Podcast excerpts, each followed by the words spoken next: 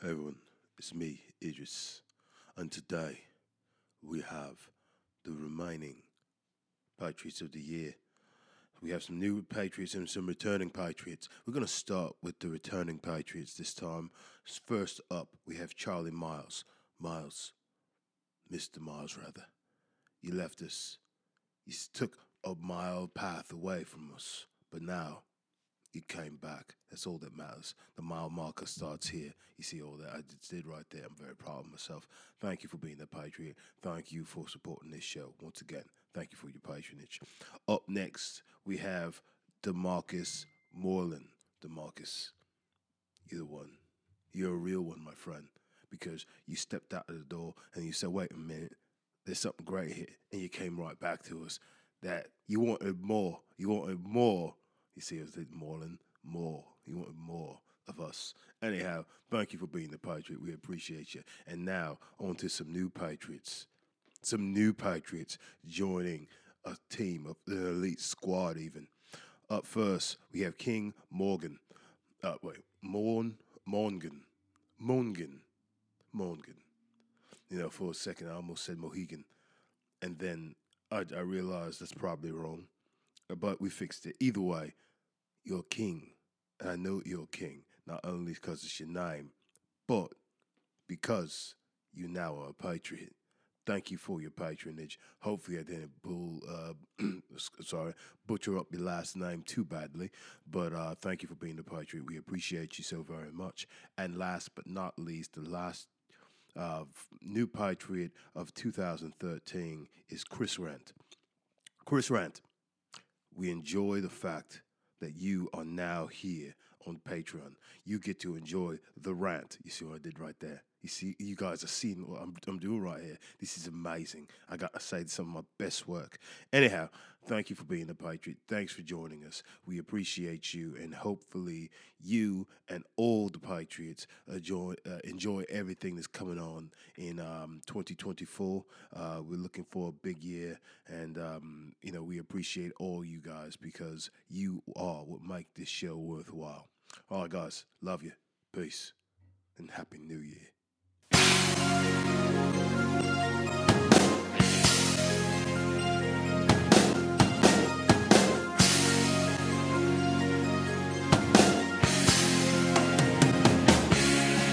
Medium popcorn.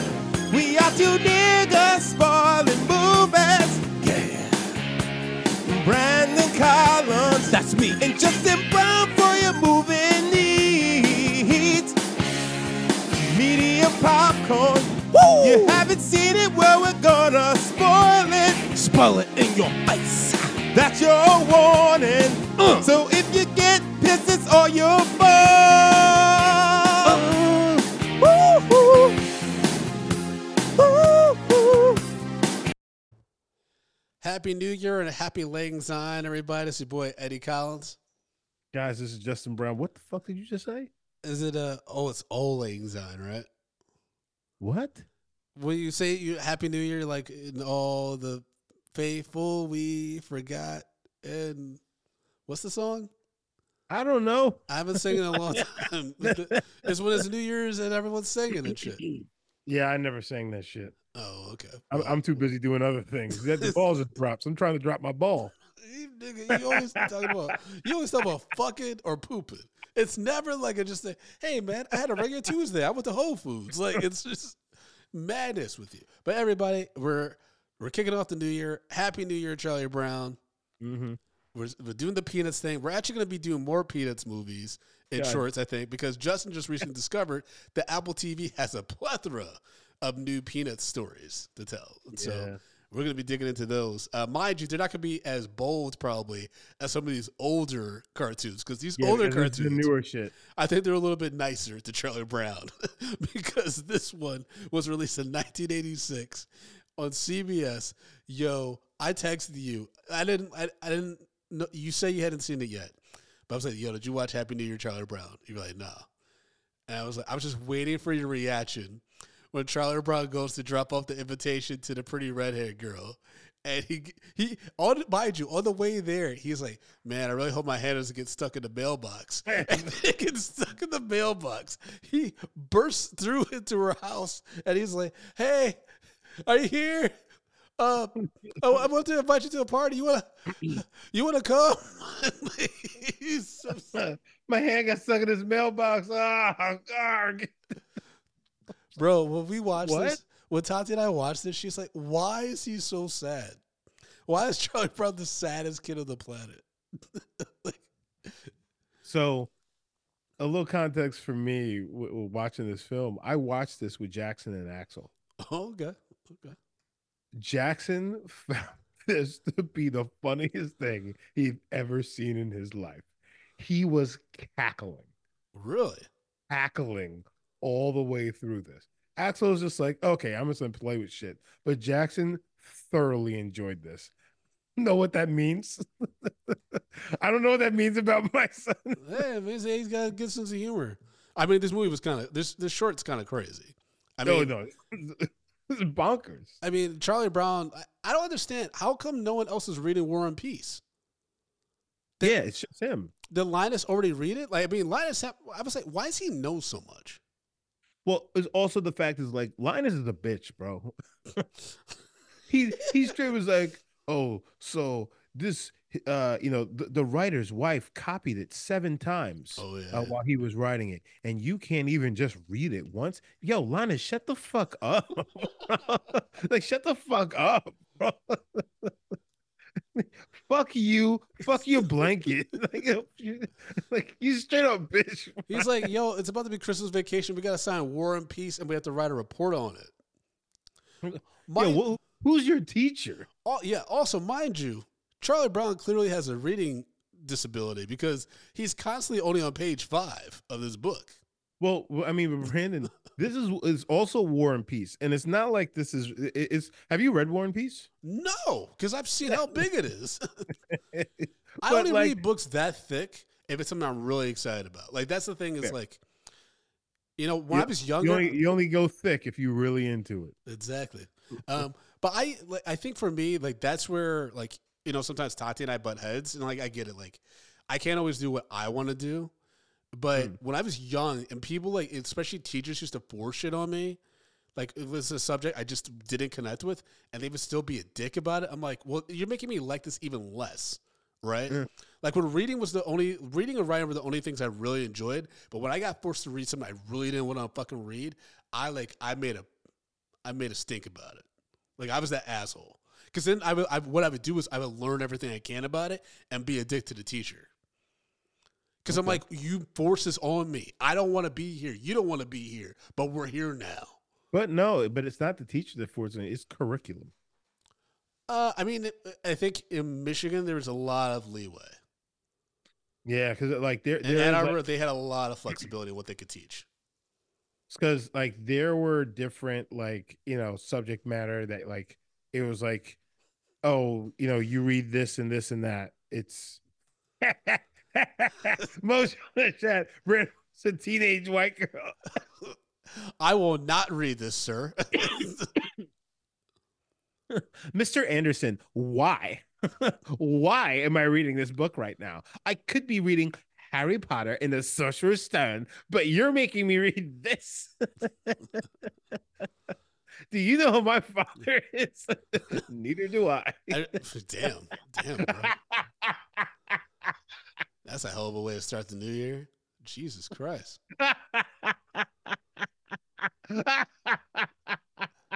Folks, with friends like these, who needs enemies? Jesus Christ. okay. You know, Brandon, I apologize. That was a bit of a oh, blow. He's still laughing, everybody. He's still cackling can't. hard. I can't. Ooh. You know, Brandon, I, I apologize. I apologize. I'm gonna turn a new leaf in 24 in 2024. I, I apologize, Brandon. I probably shouldn't have said that. That wasn't nice. It wasn't nice. It wasn't in good taste. It wasn't in good taste. That's all right. That's most of your jokes anyway. Uh, this this special was was interesting because it felt like a setup like Peppermint Patty was clearly trying to fuck Charlie Brown. Mm-hmm. She was at least gonna give him a handy over the fucking jeans. over his corduroys. She's gonna rub gonna rub him off. Oh god. What's funny is because I remember like the first party where I was like, when I went with my friend Billy, and I was like, "What's gonna happen tonight?" He's like, "I don't know." And then we both got hand jobs. I remember being like, "Well, I didn't expect that to happen." yeah. I like these party things. But yeah, whenever Peppermint Patty calls you, you know it's gonna be some bullshit. Yep. She's like, "Hiya, Chuck," and then Tati was like, "I thought Peppermint Patty was a lesbian with Marcy." I'm like, "No." I was like, I think Peppermint Patty eventually finds discovers that she might be a lesbian, but Marcy's all about the dick. Because I don't know if you peeped, she was holding hands with Schroeder. Marcy's old, and she kisses Charlie Brown at the end. She kisses Charlie Brown at the end. She in that French movie, she was hooking up with the one dude at the chateau. Yeah. Marcy, Marcy been out here with slinging, you know, about that dick. Why are balloons surrounding? me? I thought I just had a stroke. He's like, we all float down here, Georgie. Like, what the fuck just happened? Folks, you gotta watch the video to see what just happened to me. what the fuck was that? Brandon, you just, yo, I, at some point you have to just send me the video of me just, just to look at my face like, what the fuck is happening right now? Like, what did you do to make balloons come up? Uh, Okay, sorry, but yeah, but like, yeah, Mar Marcy is a is a low key turbo slut, bro. She's just a free young woman, you know? She's just enjoying it. Oh gosh, But uh, yeah, Peppermint Patty's like, oh yeah, you know, at the party, you know, you get the boys get to ask the, the girls, and you get girl of your choice, Chuck. And I was just like, oh boy. And then like yeah, you know, you get invite the girl, you know, whatever girl you want. It's like, but Peppermint Patty, it's at your house. You're inviting me right now. The deed is already done. yo, the tantrum she threw when she found out that he invited uh, the little red haired girl Mhm. was hilarious. that had uh, that that would have scared the fuck out of me. I'd be like, I don't need to go to this house. she gonna kill me. Yeah, yeah. She's gonna take me down to her basement and show me her toys, which is just gonna be her dad's tools and beat the shit out of me. misery, straight misery. hmm Uh, yo, and then Sally trying to get Linus to invite her to the party, and he said two burns, which I was like, God damn, Lass, he is an asshole. Because what he was like, I wouldn't invite you to a chicken race. I don't even know what that means, but that Yeah. sounds fucked up. And then he said, I wouldn't invite you to a garage sale. And I was like, God damn, nigga. Bro, Linus, Linus, if Linus is out here today, he definitely is red pill.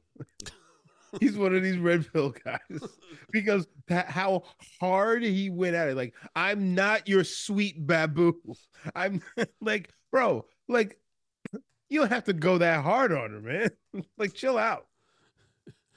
But again, why didn't no one else have this big ass book? Charlie Brown walking around all over town reading this thing. He going to dance classes with the book. He going to the party with the book. He's doing the slow, slow, quick, quick dance and shit. Sweating like a sweating like a dog for some reason. Well, I mean, they should be sweating the way that they were dancing. Uh, Mojo in the sit- chat said Linus gives uh, Gordon Ramsay vibes. Very, uh, yeah, yeah. Linus, if if him and uh, Susie actually did get uh, married, Lucy? Who's Susie? uh, uh, no, Sally. Sorry. Sally. Yeah. Okay. Um, we were both wrong. Yeah, Um, Lucy's his sister. That would be weird. Yeah, yeah. Even yeah. though I Uh, forgot that they had a little brother named Rerun. We'll talk about that in a second because that nigga was Well, blowing yeah, square yeah. We need to talk about that too. Um, he he's definitely abusive. There, there's no doubt in my mind. oh yeah, he whipping the fuck out of niggas not with that blanket in the in the kitchen. Oh yeah, he, I mean he did do that. He did do that. Or you know for sure he's into some kinky shit. He's definitely spanking his partner with that blanket. No, or, or he's at least into some autoerotic asphyxiation, you know, and choking himself like he's Kid David Carradine in Thailand. Oh boy. what? Oh what? boy. What? Are we gonna act like that's not how that man died? Oh lord. Right. Uh, Kung Fu, the legend did not continue after Thailand. All right, so let's talk about rerun these square ass balloons. That was weird. Wait, when in creation is there a white child named Rerun? Yeah, so I forgot about that. He pops up sporadically. I never knew that there was a rerun. Yeah, I forgot. I forgot there was a there was a third one, but he he doesn't talk. It's not like there's anything there. So it's just really random. They just had this little brother just blowing square balloons, which for me, I'm like, that's a moneymaker because you never see that. So I don't know Mm. why you upset. You're gonna be making that's weird, bro. You're gonna be on the news at least. Yeah, true. That's true. Mojo in the chat said every Charlie Brown episode goes off the rails. Absolutely. And folks, remember you sign up at Patreon at patreon.com slash medium popcorn. You get to join us live when we record these episodes. Can we talk about Snoopy and Woodstock wearing tuxedos and top hats to the New Year's Eve party? Hmm. What the fuck was that about? And they're popping up in Charlie Brown's window and shit. This nigga's trying to sleep. Okay. okay, hold on. I'm sorry. I got I had to read more about rerun. they call him rerun because it's basically uh, Lucy calls him a rerun because basically it's just Linus all over again. Ah, okay. Okay. And then Linus I mean, he does so look like Lin- Linus. Yeah. So basically um uh, Linus just from that point keeps calling him rerun. Mm, got it. Okay. Okay. It, it makes a little bit more sense. I did not know that was actually a character. Yeah. Oh, wait. He has an important role in the 2006 special. He's a bully, Charlie Brown. Oh, boy. Yeah, there- that. There's that one, and there's one about like you're not going to win, Charlie Brown, or like you're not going to get the vote, Charlie Brown. I think he's running for class president. Like we got to start getting deep into these peanuts se- Oh, episodes boy. because there's a lot of. I think there's a lot there for us to to dip our black toes into, and may, there's even a Franklin. Black- Oh, There's even a Franklin episode because Yeah. Franklin pops up on here like randomly, no lines, of course, just nigga jigging. They mhm. had that musical chairs game, or Well, yeah, yeah, I gotta Or- say, Charlie Brown was boogieing though. Oh yeah, he was on his tinkle toes and shit. But the He's thing like, is, ah. but the thing is, Peppermint Patty's the one singing the song, so yeah, she gonna win because she knows when she's gonna stop singing. That's true. That's true. I was like, that's so fucking crazy. No one's gonna object to this. The- the- that's true. She's like, you're in my house and we playing musical chairs. Everybody does it when the music stops. I was like, but I mean, to be fair, once you get her cadence, you understand when she's gonna stop. So True. But it's also Charlie Brown. He's a fucking blockhead, so he doesn't. he doesn't know what's He was- which. he was clearly uh, uh, blown up by fucking rerun. Well, no, he also remember he had a he had a concussion from earlier in the episode when um Lucy knocks him on uh, Linus with the Yeah, with um with a snowball, Yeah. which she she threw as a bowling ball. Yep. Yeah, it's ridiculous. Lucy's not the one to fuck with. Oh no, no, no. I mean, she's she's running a scam where she's you know she's she's she's getting five cents from motherfuckers for therapy. She barely listens too. Clearly not licensed. Yeah, she's not licensed. She's not listening. She don't give a fuck. Mm-hmm. Lucy's just out here like, ooh, that nickel, and she got a little change jar and shit. Oh baby, a nickel, another nickel. Oh baby, I got a nickel. Wait, is that a dollar? No, that's a nickel, and I love me some nickels. There's something about a nickel that really makes me wet. You know, when I used to, when I hear nickels jingling around in the can, it makes me moist. Nothing like a moist nickel. Oh boy, I love me a nickel. I'm never going to financially recover from this. Al- Also, um, who was serving the root beer that looked like poison? Um.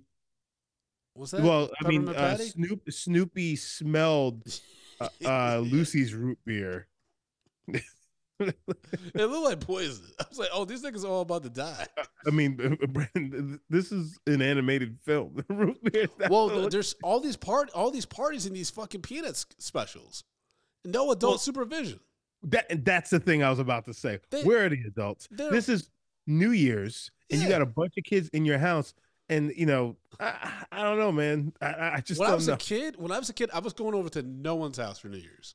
exactly. Like when I was when I was this age, like I was very rarely spending holidays with other people.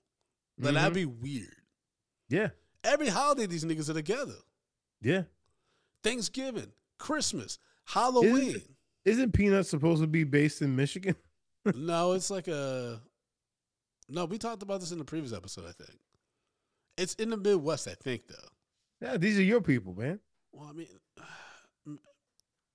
there's a lot, there's a lot of Peanuts esque characters where I'm from. Absolutely. But Wait, like, you got a nigga named Rerun? but mind you, I mean, the music that they had at this party, like they had like a New Orleans style band at this motherfucker. Yeah. They're Like, "Da, da, da, da, da, da, da, da, da, da." I was like, who, who has a budget for this? Lluvia said it said in Minneapolis. Mini. oh, okay. Yeah, Minnesota. Yeah. But it's just like I was like, where are like what's going on? And also, like you said, where are the parents? You got parent, you got teachers over here assigning war and peace for niggas. Asshole. What Charlie Brown's what eight years old? Mm-hmm. You got these kids going to this house unsupervised. The little redhead girl leaves early. She had the right idea, but Charlie Yep. Brown's face, yo, when he realized that she left, that's So that's, that's on par with like the briefcase and the mailbox. that's like the same level of the misery. So This, this, is nigga the can't win. this, this this this is my thing. Linus is the worst kind of fucking friend Oh yeah, absolutely. Because because he's straight up cock blocked. He's an bro. agent of chaos. No, no, no, no, no. He's just a piece of he's a he's a piece of garbage. It's- not it's not chaos. He's just garbage because your friend is, is this girl. He's like swooning over. She shows up to the party. He invited her. Yes. He invited your best friend invited this girl. You're like, oh yeah, yeah, Charlie Brown's around here somewhere. Guys, After getting on." stuck in a mailbox. Yeah.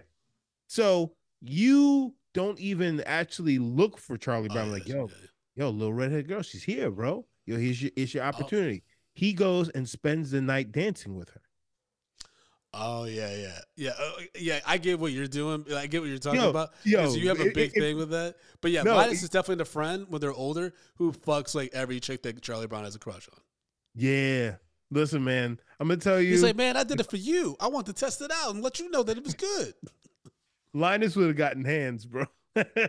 Linus deserved hands, even though I don't think that Charlie Brown could actually serve up those hands because Linus got the he got He the got blanket, the blanket, yeah. Yeah, he he just slapped the the, shit out of him. and he's got anger on his side. You see the way he talks to his sister. So actually, this whole time we've been talking about how broken Charlie Brown is. It's but Linus is actually the real problem.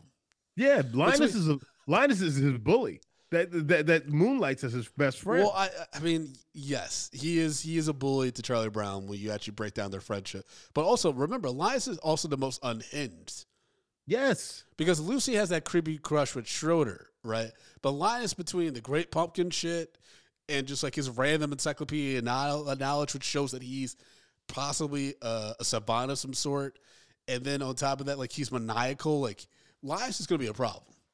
Oh, Linus yeah. ends up being like Elon Musk or some shit.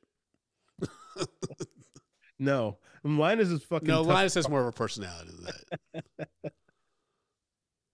but he's a problem, though. You're right. Like this, this special definitely showed that he's not a good friend. No, he's a, he's he he is the trash friend who like once you get to high school, y'all don't fuck with each other anymore. Oh yeah, maybe. Now, you've asked this before in a previous Peanuts thing, which is because I've always I always had the impression that Lucy and Charlie Brown were the same age, and that he was slightly older than Linus. But Linus and Charlie Brown are the same class, but Lucy, Peppermint Patty, and them aren't in this class together. So I'm Hmm. like, why is Charlie Brown and Linus getting assigned War and Peace and no one else is? Like, you know, I'm just I'm just very confused by that. Like, why is this kid the only one that's struggling to read this book? Or are they positing he's such a slow reader that that's why he has to do this? Okay, so or or or or Brandon, Charlie Brown and Lucy are the same age. Charlie Brown got left back. and that's why Lucy is so mean to him because Charlie Brown is best friends with little with her little brother. They're in the same class, but she knows that Charlie Brown is a as as he said a blockhead, but a blockhead and the fact So that information won't go in his head, so he can't be passed on to the to the fourth grade or whatever. That's terrible. Yeah, I know, I know, I know, Brandon. I don't make the rules, man. I just interpret them. But I'm just interpreting what they're giving us. I think uh, Charlie Brown's been left back because it just they very much because Lucy doesn't come off as an older sibling to him. No, no, no. Oh, wait, uh, you mean to Well, well, uh, well, I mean, like, no, no, to Charlie Brown. I mean, as like someone older than. yeah, yeah. It's not like an Angelica and Tommy Pickles Chucky thing. Yeah. it's, yeah. they come off like they're kind of equals, but his um his demeanor and just you know who he is socially, he's down, and something just tells me he got left back. I mean, that's fine. It happens.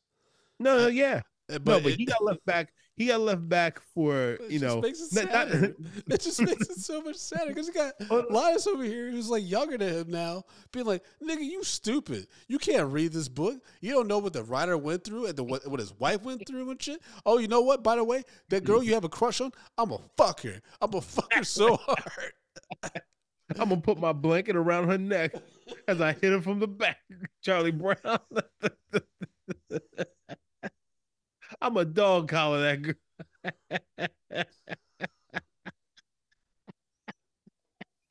Happy New Year, niggas. We're just kicking the door open on 2024, huh? I'm gonna I'm gonna show the little redheaded girl my great pumpkin. You just wait. Yo, that's the crazy thing is Linus might be that dude who legit like gets women to go out with him to the Great Pumpkin Patch and shit. Oh yeah, oh yeah. He's just And like, that big old pumpkin, he- he- he's he's splatting a little something on in that field, if you know what I mean. He's dropping them seeds for next season. it's so interesting because we always talk about how how broken Charlie Brown is, and now we're like, wait, no, is Linus actually the big villain of all this shit? Yes. I mean, Peppermint Yes. Patty's still fucking crazy too. She's still a problem as well. Oh yeah, but she's just horny, man. she's just horny. She just, she just needs to get them little the, the little peppermint rocks. Until fucking Charlie Brown starts hooking up with Marcy, and then she kills both of them. Oh no, see, peppermint patty is um is basically is basically Charlie Brown's bully. She's the bully in school. Wait, how many bullies does he have? Hold on. She she's a school bully, but she's like the girl bully who can beat up everybody. Oh Right? yeah, yeah, yeah. and do- she yeah. forces Charlie Brown to to basically, you know, be, you know, be her her, her little her, little boo thing because she's like like what are you going to do? Tell me no? what are you going to do? Tell me no? Charlie Brown's first sexual conquest is going to be Peppermint Patty, whether he likes it or not. Oh boy. I mean, he might willingly go there after he finds out that Linus plot out the little red haired girl. No, I mean, if he really wants to get Linus, he has to go after Lucy. But he's not. He, he's not intellectual enough to give Lucy the thing that she needs. That's true. That's true. She, because yeah, Lucy's all about Schroeder, and and Schroeder because just, Schroeder is Schroeder's a musician. Schroeder listens to fucking classical music. He's listening to Beethoven he's a and Rolling. Stone. He's just gonna be enjoying the road life. No, no, but Schroeder's is, is higher mind. Mm. Lucy considers herself higher mind. Yeah, she's not, but she, she she considers herself that. Charlie Brown's not gonna be able to give her what she needs. He's gonna have to go with what's given to him, and that's Peppermint Patty. Peppermint Patty don't wear fucking shoes. She wears sandals every day, bro. Te- Peppermint Patty has dirty feet twenty four seven. Yeah. That's Charlie Brown's best option right now, and that's gonna be his best option all the way through life. Mind you, that's gonna be after she's already hooked up with Pigpen because they they have a lot in common. So Yeah, they dirty. they just dirty. they just dirty. The only difference between Peppermint Patty and fucking and is the fact that she wears sandals and he don't, and she take a bath every now and again. Brandon, like, listen, I'm breaking it down. Charlie Brown's first piece of action is gonna be eating eating Peppermint Patty's coochie as Marcy watches. What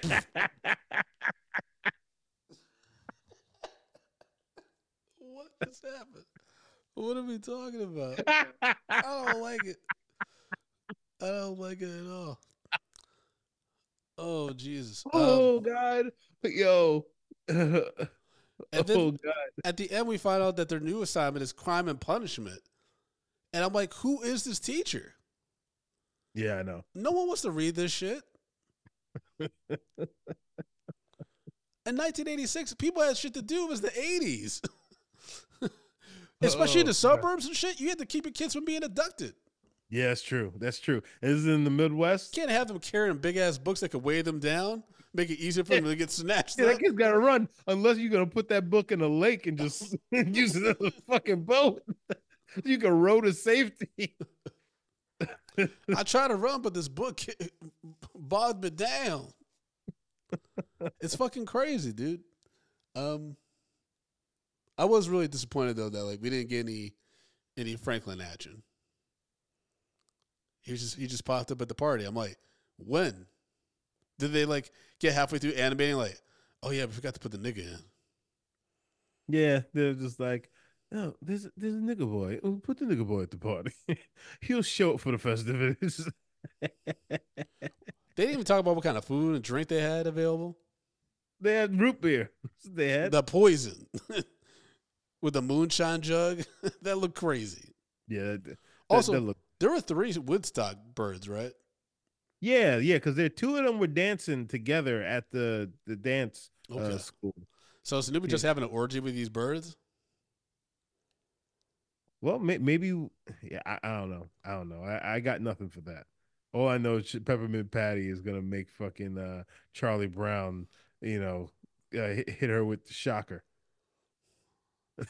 Oh boy, folks, there's only so much we could do. you be in the chat. Whoa. I don't even know what that means.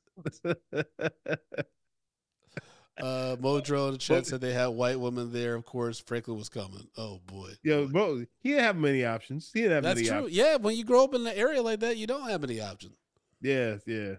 He because because if he's in many, well, They've and no, never had a black female uh, Peanuts character in these specials. No, because they're in Minnesota. They're not in Minneapolis. okay. That's that's the main thing. They're in the suburbs.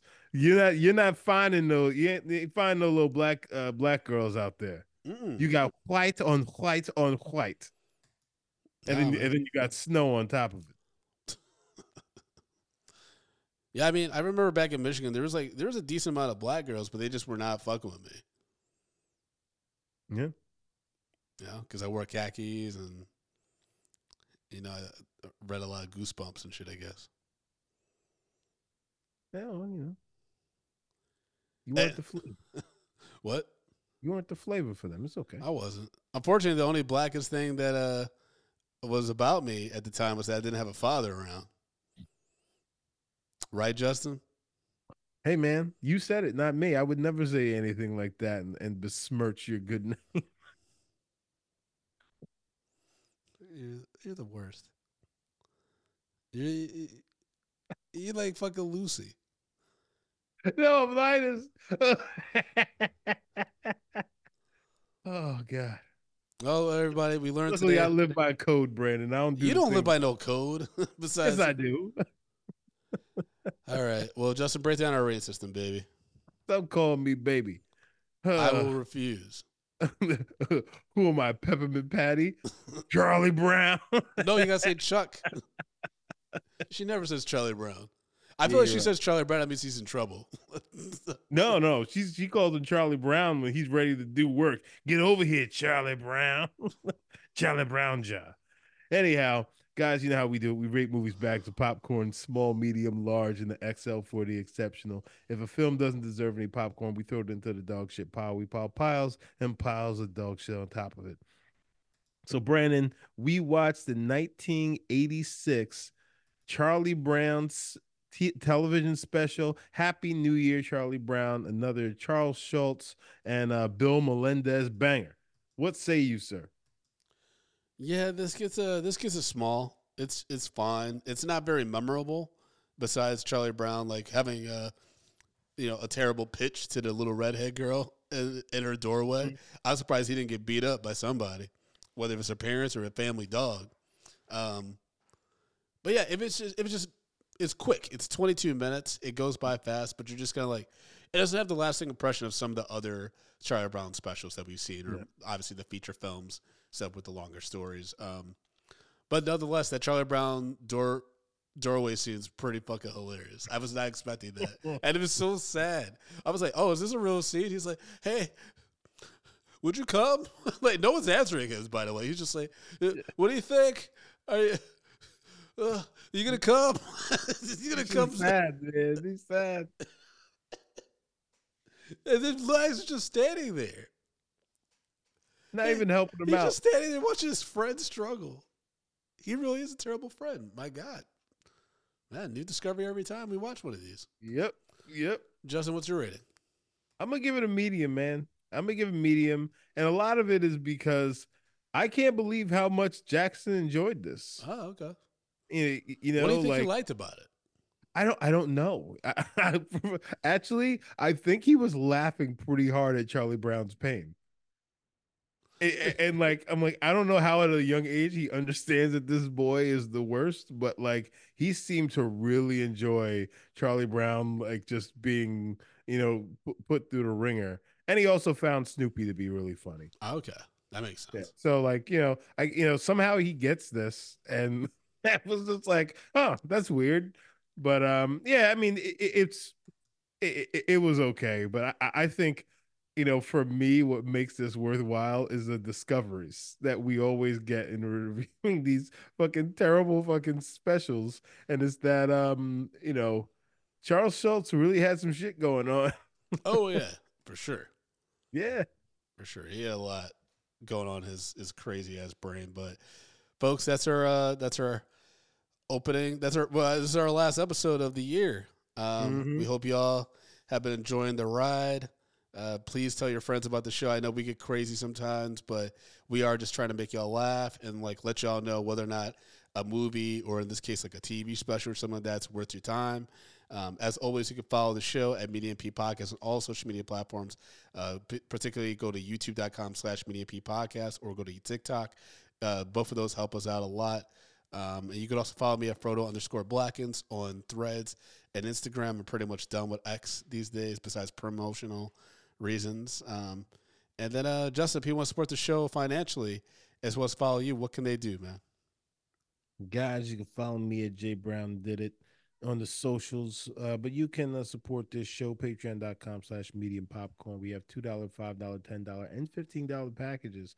So if you uh, love this show and you want bonus content, you want um, you know, our entire backlog of uh, episodes and just more and more and more because we're constantly adding uh, some fun stuff to Patreon. Patreon is where you got to be. And again, it's patreon.com slash medium popcorn. And um, leave us some voice messages. You know, we love to hear your voices on some of the movies that we're doing um, or just, you know, your takes on the show and such. Yeah. It's always fun because we will play those on air. And that's 347 508 0978.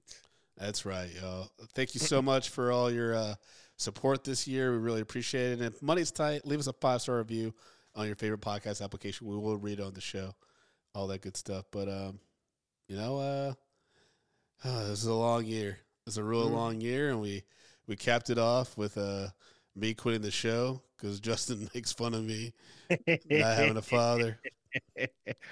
I did not. I'm all sad now. Oh, God. It's all right. 2024 will be brighter and better. No, it won't. Will it? I hope so. No, it won't. I hope so. But at least we'll be here to entertain y'all and make y'all laugh. All right. Indeed. That's all we got. Talk to y'all soon. Peace. Peace. Yeah.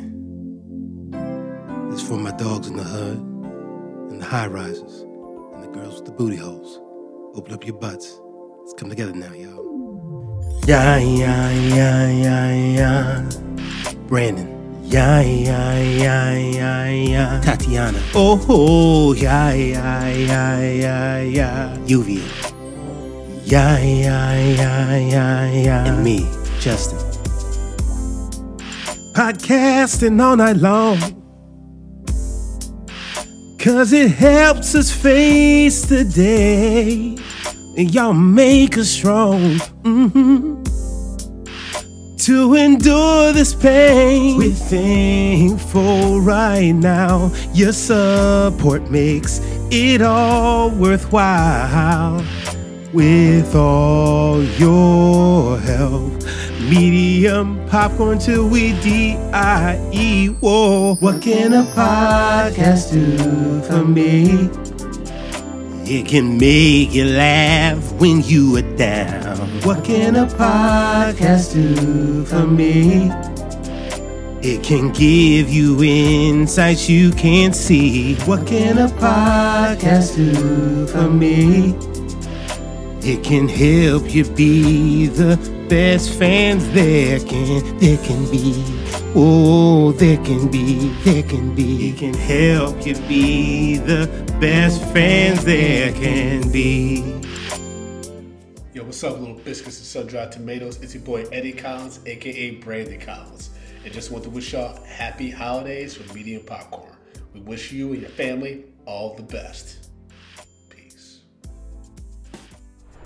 What's up, little biscuits and sun-dried tomatoes? This is your boy Eddie Collins, Guys, and this is Justin Brown. and we know we just said the Happy New Year Charlie Brown episode was the final episode of the year, but we lied. Lies! That's right. We're gonna- Lies! we're doing an AMA and uh, just a end of year recap Mm-hmm. um, for you folks. So please, please, if you like what we're doing, if you like the content, take yourselves over to patreon.com slash medium popcorn. We need this money. Aegis is getting expensive because of Mm-hmm. inflation. Babies are expensive. Everything's expensive. Okay. Let me tell you guys something. Even if you don't like the show, you can hate subscribe. Yes, We're, we're okay with Please, that. I would love for somebody to subscribe, just other, even under the two dollar tier, and you can just call us names all you want in the threads. We'll read it. We'll read it on the show. Well, I'm not gonna keep doing that. I need to feel good about myself in some capacity. But yeah, I'm come dead on, inside, Brandon. It doesn't matter. Jesus Christ. And folks, you, we we laugh, but Justin and I text outside of this show. You have no idea how real that is right now. So please, patreon.com slash, slash media popcorn.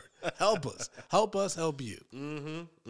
Um, but we did get quite a few uh, fan questions, Justin, for our AMA. But before we get to that, this show is powered by Curtis Boyd's Juice Gummies. JuiceGummies.com. They got Punchberry Blue and Cherry Lemonade, my personal favorite.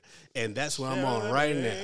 Now, uh, they got high dosages. These are like 30 milligrams, yo. A piece? Okay. Yeah, yeah. Because our boy Curtis was trying to get us to have one a Oh, piece. well, well, actually, on the back of it, Brandon, it, it actually says 20 milligrams THC uh, CBD each. Apologies, everybody. 20 milligrams. It's on the package. It's on the package. You know, Curtis, next time you give us some shit, send us some copy because Brandon's obviously off his John Rocker. Well, even when we had the copy, remember we did those Manscaped ads? Yeah. Man, I mean, but then I felt bad. I was like, man, it's just like rambling madness about our pubes. And then I listened to other podcasts. I'm like, these niggas talking about cutting their dicks and shit. Well, yeah, technically. I mean, that's why you you want to get those products so you Yeah. don't cut your dick. Exactly. Because there ain't nothing worse is when you get as you when you get a cut on your on your sack down there. You know that shit- that shit don't you know come. that happened to me one really time. nicely. That happened to me one time, and that's when I learned to stop using the the triple razor down there. Wait, you using a razor razor? Well, not like the like a, a sharp razor, but you like a Gillette? yeah, like a Gillette. Why? Well, because at the time I didn't know any Wait, better. wait. So basically, you were just stretching. I don't out like the, way you looked at me because now I'm immediately like, oh no, am I not supposed to use that? So you it just like. stretching out your skin and trying to fucking. Oh, wow, boy. Oh, yeah, I was turtlenecking it. But anyhow, guys, check out uh, uh, Curtis uh, Curtis's uh, edible uh, brand. Uh, very good stuff. Once again, juicegummies.com, and that link will be in the show notes. So be sure to go there because the show notes has the link for Patreon, patreon.com slash medium popcorn, as well as Justin and I's social medias, and the show's links as well the YouTube, the TikTok, all that good stuff. Yeah, so if you want to holla at us, if you want to like holla, don't be hollering. We married, married. But uh, you know, if you want to holler at us, like yell at us for something that we did, said, go ahead and do it. Go ahead and do it. If you're an ex girlfriend and you just want to, sh- and- and you're like, this is my opportunity to say something to this nigga. Hey, go ahead, take the take the shot. Take your shot, baby. Why do you keep slamming the table? I'm slamming the table Yeah, I just keep hearing thud thud in between every other word. because I'm passionate, Brandon. Are you okay? I'm passionate. Are you okay? No, I'm not, nigga.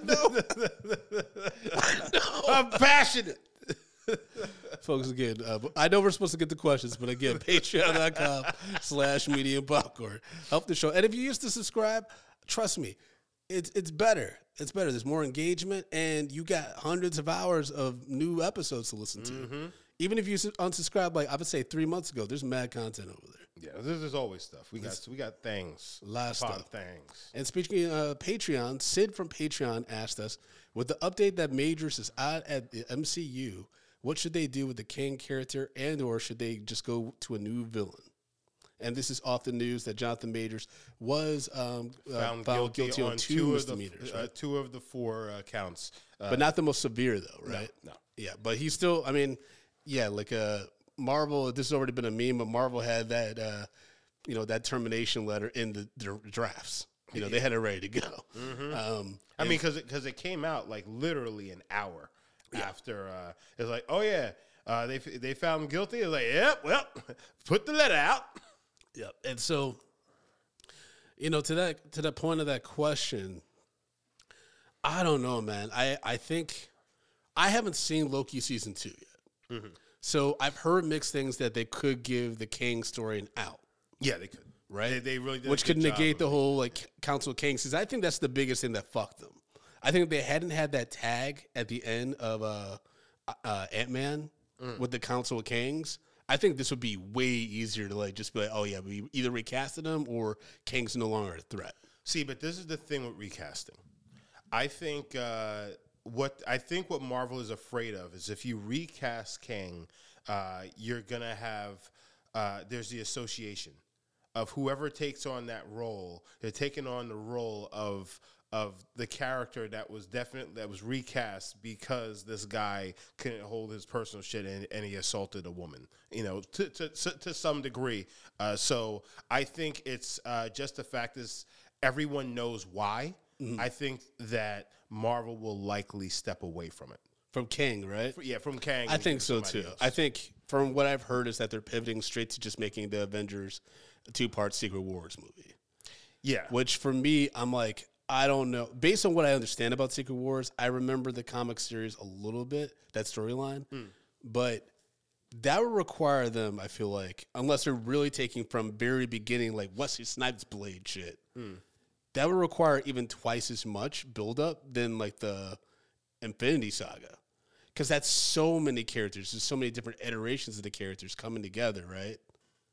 I don't know, man. I think I think if they get to a point where you literally have had to see every Marvel related comic book movie ever, that's nuts.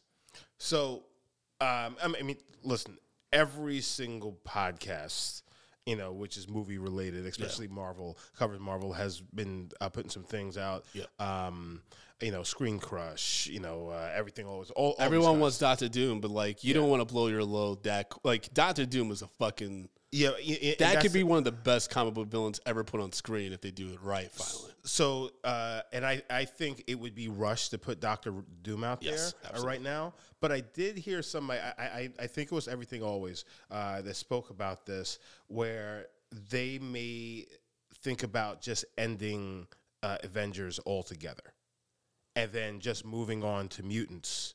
Uh, MC, the MCU moving on to the mutants uh, for the time being, and then you know, kind of pivoting for a while, and then maybe bringing them back. Basically, the the universe, the MCU, the I guess uh, this universe ends, and yeah, but that's so frustrating though. Right when it's getting more diverse and inclusive, they're gonna end the shit just to reboot and do mutants.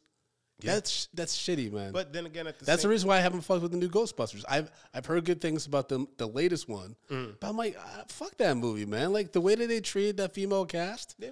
they essentially threw them all under the bus, yeah, they did and especially Kristen Wiig. I feel like that kind of fucked up her career. a little bit. I, I, You know what I mean? haven't seen her in that many. many yeah, and I'm like, what happened? Like Leslie Jones talks about, she's like, fuck, like just fuck us, okay. Yeah. Like that's that sucks. And so for me, I'm like, you know, as long as if it's good storytelling, I'll be I'll buy this, a ticket. This is the thing, though. I think is uh, because of the fact is that things haven't necessarily been going uh, well for the MCU a- as of recent. They're just like maybe we just get out of this. And then we just go to the uh, to the X Men because the X Men, Fantastic Four, that's the shit that everybody wants to see, right? It is. It is. And So- I, I admit, I, I'd rather see an X Men movie than a fucking like, uh, like Eternals two. Oh, nobody You know what I wants to see mean? Like, I rather. I, there's a lot of things I rather see with especially with X Men than it would be to you know Fal- you know um, Captain America with uh, Brave New World and stuff like that. I, Yeah. and it sucks to say that, but like it's true because now they have the tools. I just want more good Spider Man movies Mm. without inter- interference with the Sony universe, whatever the fuck they're doing. And I want to see I want to see a new Wolverine. Yep. I want to see what they do with that. I want to see a new Blade, but that doesn't have to build up to some big ass Avengers like thing. I think that's where they fucked up. Hmm. I think they either should have completely pivoted and done something different, or you got to pause that shit for a few years. Because I still think I still think about the opening night of seeing Avengers Yeah. Endgame. That's one of the best movies experiences of my life. Mm-hmm. Like you're not going to top that. No. So Never. Spider Man came close because enough of those moments where you're like, Yeah. oh shit, they did it. Yeah. Um, but in regards to like comic books, it's Black Panther, Endgame, and Spider Man. That's that, and that's a Uh, tough no trio. way home. Yeah, No Way Home. Yeah. I don't know, man. I think the MCU is completely fucked. I, especially given like the comic book movie genre. You know, I think that uh, Aquaman 2 comes out this weekend. I could finally talk about it. I saw a test screening of that back in like I think we saw it in June, right before we left LA. And it was god awful. It's so bad. They were doing so many test screenings. People, once they heard it was Aquaman 2, they left. Like at least 10 people left. And then like the graphics weren't finished, but it already looked terrible. The story was god awful. It was so boring. Oh boy. And it was just like, that's what y'all following up with your most successful comic book movie? Cool. I mean, that seems like what they just do over there at Yeah. DC. And that's the thing. Everybody's just like, you know, um, uh, James Gunn, he's going to save the DC. And like, I don't know, bro. He's already done more damage than he's done good. And it was just like, oh, I, I have faith in him. For wh- why? Well, I don't know if that was fully his decision to make the whole announcement about the slate. That could have been a David Zaslav thing, similar to uh, Bob Pa- Chapek with the Marvel shit. So, but but this is the thing. But that's why I say, why do you think that he's going to be the the savior of it? Because when it really comes down to it, the studio has been fucking up all of these movies uh, prior to this. So when it so you know he's he's he's not above the studio. The studio's going to do what they're going to do. Mm-hmm. So and if if they keep on putting their hands in everything and and fucking Yeah. up the pot, you know what what makes us think that he's going to be able to hold them back? He'll have carte blanche for for Sp- Superman, but if that does not do well, either critically or, or commercially, like he has a tall order to meet. Yep. If that doesn't work, he's fucked. Yeah, they're coming for him. Yeah. And they're gonna be all up in his business. But to our producer Lluvia's question in the chat, what is the answer to the question? Which I guess should be they should go with a new villain. That's kind of what we're saying. I I guess they should go with a new villain. Uh, I mean, a part of me i- is just like maybe they just do just recast uh, Kang and just and and just and play it out. I mean, because.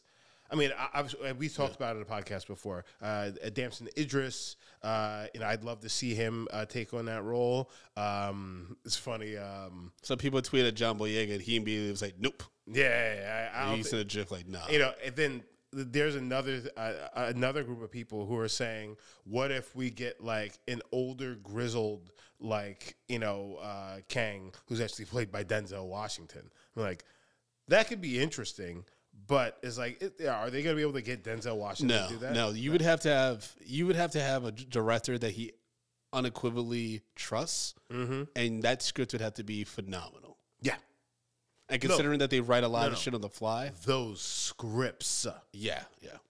because you know they're gonna have to sign Denzel to like what a three picture deal, At least, and they and those are running pretty concurrent. yeah, it, it would be like a Josh Brolin deal, whatever he did, but just obviously a higher rate Yeah, because it's Denzel. But, Mm-hmm. um, yeah, and he would have to wear a bunch of different outfits. Yeah, that, I don't. Denzel's not going to do it. yeah, he ain't gonna do it. He, uh, I think, I also think that uh, I don't think the character's worth it at this point. I don't think audiences are really giving a fuck. The threat that he's supposed to be that got to me like got diluted greatly with a Ant- Man three. See, but that's the So thing. I'm like, why even bother? Th- that's the thing. If because that character is so diluted, you bring in somebody else, uh, you bring in somebody else uh, to do it, and then they could go fucking balls to the wall with and, and like it's, it's like you know try to you know it's a course correct, Yeah. and like and, and if they're gonna do that and they go with an older version of him, um, an older version, you know, of Kang, who's you know who's just completely just like nah, fuck everything, you know, that could work, but it's That was supposed to be the guy from Quantumania, though. well, He was it- supposed to be so bad they banished him to the fucking. yeah. That's what made no sense. If he was just one of the kings, it's like okay, we can get a taste of how bad he's gonna be. But he was supposed to be that nigga. Yeah. So it made it was literally like it's like if I like Well, popped up as a Put villain. it like this. Put it like this. Uh, I, you know, Yeah. th- now, th- you know, this is we're all just we're playing here, Yes, right? okay. That happens. He fucked up and got sucked into that fucking machine thing, right? He's not dead. He's just been sucked deeper into like into another realm. He eventually comes out, and he comes out now. He's older because in that realm, you know, time uh, works differently. That's why he's older, and that's why he's fucking lost, completely lost it. Because so he had to sit there for X amount of years, basically seething over the fact is that I lost the fucking Ant Man. Yeah. I mean, Yeah. it, it, I'm just saying it could work. It I could. like. See, I guess I'm, I'm a little bit. worth- I'm I'm from the old schools. Like the show must go on. Yeah, it's comic books. You know how many villains they can pick? True. There's But- so many villains No, they can pick that are like, powerful and shit. I, I I'm not a big. Let's like, hey, let's just let's pull the fucking uh, ripcord and you know let, let's nope out of this character. It's like all you have to do is do good writing and you can make the character work. A good actor can make that character work. I'm not saying Jonathan Majors wasn't a, isn't a good actor, but I'm saying it's like a good actor, a good script, they can make the character work. It's just like you guys have to think higher.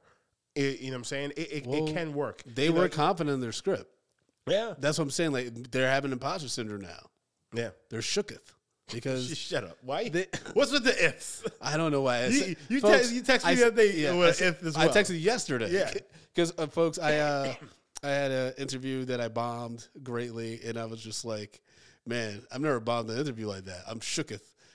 And I texted that to Justin, so that's why he's like, "Why you keep bringing that up?" Yeah, what's the ifs? But listen, I think I think just move on from Kang. I get what you're saying though, but um, because we got to move on. We have way more questions. I know, I know.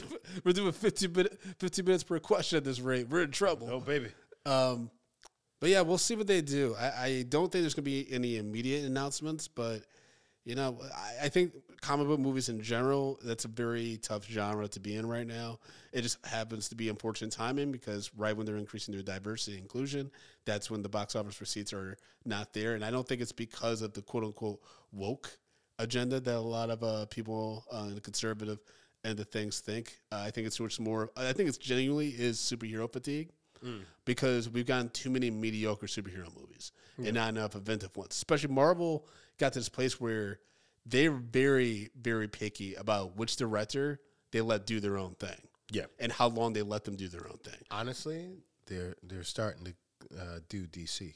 Yeah, Yeah. because it's becoming part of a machine. Ryan Coogler, first Black Panther, he had got to do his what he wanted to do. Taika Waititi, his first Thor, got to do what he wanted to do. But then the sequels is like, all right, you got to do be in your own sandbox here, but now you need to incorporate these toys into your sandbox, and that's why everything felt so overstuffed. Yeah. Like with Black Panther, Wakanda Forever, and Thor four. I just don't know what the fuck that was. That was all over the fucking place. Um, I, it was. It's just. It's very weird how Marvel's gone about developing things. I think getting into the TV shit was a mistake.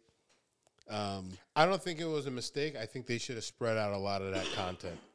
They were doing. They, they were pumping. They were trying to pump out way too much stuff, and then there's just like, oh, it's all connected. So you Yeah, got to but- watch this to watch that eh, to understand that. That's that was the problem. Yeah, but like, um, and we're- we're gonna go to the next question in a second. But for me, doing the movie, theatrical movies, and then streaming television, it doesn't it it diluted the value of the theatrical releases Yeah, I feel. I feel. because if you're putting as much money into the TV shows as you are to the features, then okay, if you care just as much about your TV shows, I'm just gonna wait till everything's on the TV, so it's all under one thing. I don't have to go back and forth and shit. Um, and also, streaming has just been if you're not Netflix, it's just been a uphill battle. Yeah. right there. Yeah. But uh, next question: I believe this came from Twitter. Uh, they said, "What's up, guys? Happy holidays. Hope all is well with your families. Thanks again for the podcast, especially the theme song. Just wondering if you guys reviewed the Day After Tomorrow or Volcano. These two are my guilty pleasures. Thanks, your homie from Lake Charles, Louisiana. We've not done either one of those, surprisingly. No, no, no. Uh, and I've watched both of them not too long ago. really? Yeah, because uh, there's like um this app I have, and they have a 24 seven disasters movie channel, and so both of those movies have frequented that. I think we definitely need to do Volcano Lluvia if that's on the list. That's Don Cheadle, Tommy Lee Jones, and it's fucking nuts about a volcano in LA. Um, but uh, what was the other one? Day After Tomorrow. It's fine. Yeah, it's, Dennis it- Quaid. it- it's fine. I, I don't remember a volcano. yeah. Um, you don't remember Volcano? No. It came out around the same time. Uh, it came out the same year as Northeast Peak. Yeah, don't remember it. Oh, okay. Yeah, I remembered it because I was like, "This is weird as fuck." uh, okay, but yeah, we'll add them to the list. But I think Volcano will be a lot more fun. Day After Tomorrow is just like another disaster movie where you see New York get fucked up, um, and it's just a. It's it's kind of boring. The only good thing about uh, Day After Tomorrow is it introduced me to Emmy Rossum.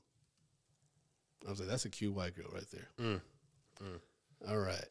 Next question from John on Patreon. Your picks for most f- slept on film of the year. Uh, do, do, do, do, do, do. I, it, Rustin.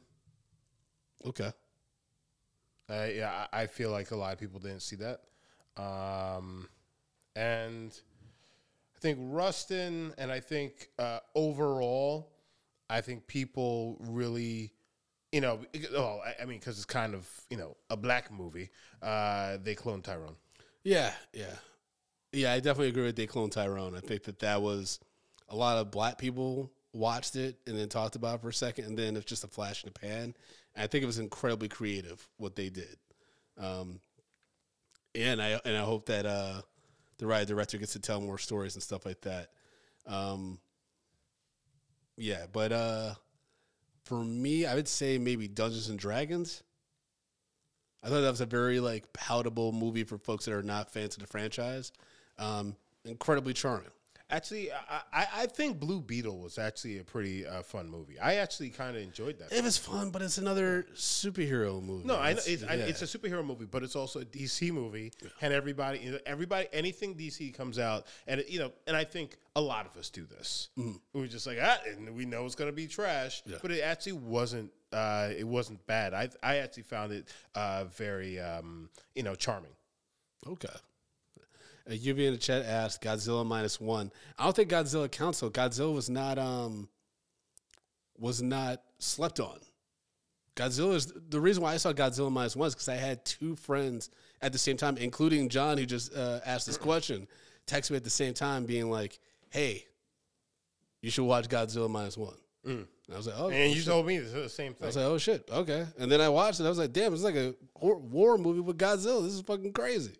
It's mostly about PTSD.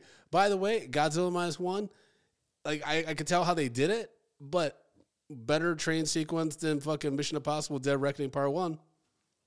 And Tom Cruise really did that shit.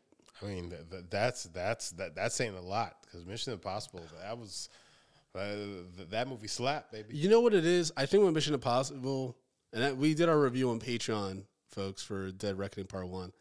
I think that they overexposed Tom Cruise doing his stunts. Oh, I think before the movie, like I think they did too many behind the scenes showing you how he's yeah, doing yeah, it versus like he does. We watch the movie, we see him do that shit. We're like, what the fuck? And then we find out, yeah, he really did that yeah, because I think they just showed us too much. And so I, I'm watching the movie and I'm like, oh, he did this to be like, see guys, see how impressive I am. yeah. And especially given how Keanu's so low key about all the stunts he does on John Wick, and they came out the same year, I think that No, wait, was Mission Impossible that came out during the strike? yeah, That's summer. Why, that's why they did it. Because the way of promoting, kind of uh, promoting the movie. Yeah, but they were doing that for the previous two ones too. Mm, uh, yeah, that's true. Like when he was running, Yeah, they had um, the, almost yeah. like those specials that Yeah, they played exactly. on YouTube and stuff like. Yeah, I, it, I, or Alamo and stuff like that. Mm-hmm. Yeah, like they showed him a lot. Yeah, they should do that after the fact. Exactly. You know, yeah, that's why you have a director's cut, not direct. I mean, the, the DVD commentary and the, you know, and all that kind of shit. And in regards to uh, your comment about Blue, Ble- Blue Beetle, Galen in the chat said George uh, Lopez was hilarious in Blue Beetle. Oh, absolutely. And remember, folks, you can uh, join us live and we're recording these episodes in the future at patreon.com slash medium You get access to our Zoom recordings when we uh, do these episodes before we release them to determine who gets to listen to them because sometimes we say some wild shit. and we're mm-hmm. like. We're just like, oh yeah, that's got to go to Patreon. Yep. All right, Lluvia, come on to ask the next question. All right. Next question is from the No Country Show with JD. And Dave asks, why does Brandon hate on a perfectly decent Indiana Jones movie? Follow up with, why is he so comfortable being wrong? Mm. Mm. Coming for you, And folks, that was not uh, AI. That was our producer Lluvia um, asking that question. Brandon's hot, guys. I'm so high right now, dude.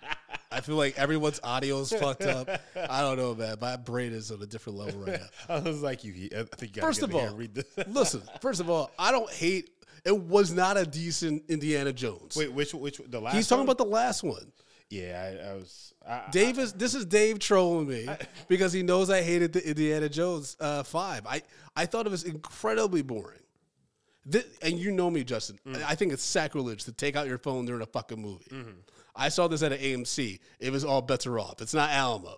Mm. So I was just like halfway through. I'm like, fuck it. What's going on with the weather? Like I'm like I'm so bored.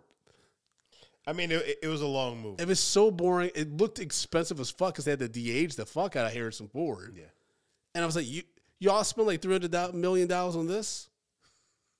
I know I said it three hundred dollars, but three hundred million dollars on this? Come on, I'm not wrong, and I'm not comfortable being wrong. But I'll admit when I'm wrong. I'm not wrong about this. That movie sucked. But you that know movie what? was over budgeted. I, I I will I will say this about They just about killed off that. Shia LaBeouf. They're like, yeah, that nigga did. he went to the Yeah, war. yeah, yeah. he, he died in Vietnam, right? I don't know. They're just like, oh yeah, he went to war and died. There probably wasn't even a war at this time. he just he was at war with himself. with a haircut. Um, Looking like John Travolta from Greece. You know what? I, I, I, will just say shit. this: if it wasn't, if it wasn't for the, if if you were a person that was not was comfortable with, um, I'm sorry, was uh, not comfortable with being wrong. I don't know if we could do this podcast. You know what I'm saying? You know, being self aware Mm. Yeah. is also very important, at, at least to me. And folks, you can listen to our whole review on Indiana Jones and the Dial of Destiny or whatever the fuck it was called on Patreon at patreon.com slash medium popcorn. I believe it starts it's under our five dollar tier if memory serves. So just listen to it there. You can get my whole spiel on why I thought that movie was uh fucking dog shit. It's just uh so it was offensively bad. And that's the problem is like people like James Mangold who did a fantastic job with like films like Ferrari versus Ford, uh, Logan, shit like that. They wanted him to do for Logan what he did for Logan for Indiana Jones.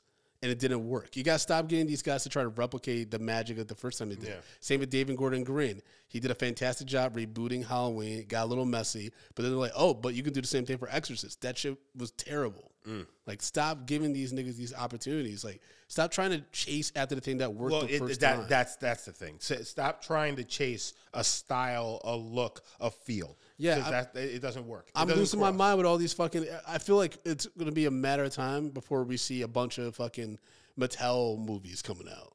Oh, they're coming. I know Barney's coming, and then they get uh, Eight Ball, I think, or some shit. No, no, no, no. There's another fucking um, um, movie that's coming. Is it Roly Poly?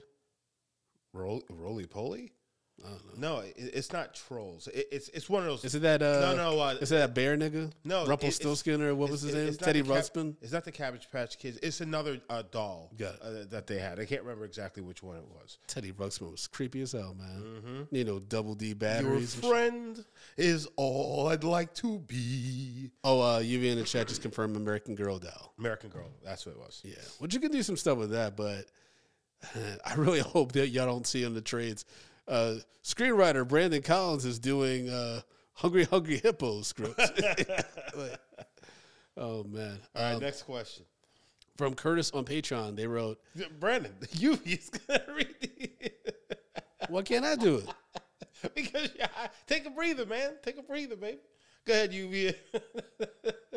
You need a breather, Brandon, but it's okay. All right, our next question's from Curtis, our Patreon. Um, what popcorn score would you give 2023's year of visual entertainment media as a whole? Mm. That's tough. It's a, that's I think that's really tough because the strike was going on. Mm. So you know we didn't get that much, Yeah. and a lot of the things that we got, it wa- it seemed like they were just unloading their trash cans on us. But then we got a few good things, uh, which kind of I don't know. It, it, that, that's that, that's a tough one. I I think. Uh, I'm giving it a large. really? Yeah, man. I mean, like, yeah, the strikes were shitty as fuck, but dude, we got we got across the Spider Verse. We got uh some of the best video games of my lifetime. Mm-hmm. Because we're talking about like the entertainment industry, right? Yeah. Uh I think podcasting's never been better. Um, music is booming, especially live entertainment. Well, I mean, no, this is visual, but uh, like that's being translated to like successful movies like Taylor Swift shit. Mm. Beyonce's did okay. Like, I don't know, man. I thought like today, like I'm not today, but this year actually for entertainment was pretty solid. I think compared to what's coming, I think this is going to look like the best years of our lives. Because of the strike, we're going to be like, it's going to be so much repeat entertainment unless No, it's I- you- live. You, know what? I mean, you, you you're making a good. There's no new shows. There's no new movies. It's, unless it's going to be a huge international boom, possibly, Well, I mean, this which has this- already been kind of happening. This year also saw the boom of fucking Tubi. Like Tubi went, uh, you know, went fucking nuts. Yeah, and I gotta say, I know we do the Tubi like you know Wednesdays on Patreon stuff, and we we do watch some crazy shit on Tubi. But I'm happy that it exists. Yeah, because It's a a place for black creatives primarily to post their shit. It's fucking nuts. But everyone who's creative is fucking crazy. You know, people were like shitting on shitting on Tubi, be like Jonathan Majors will be in a bunch of movies in about two Yep. years, which is probably true. But you know, at least there'll be a platform for him to be able to do something with his career if he really loves acting, and he does his work to rehabilitate himself and to make amends.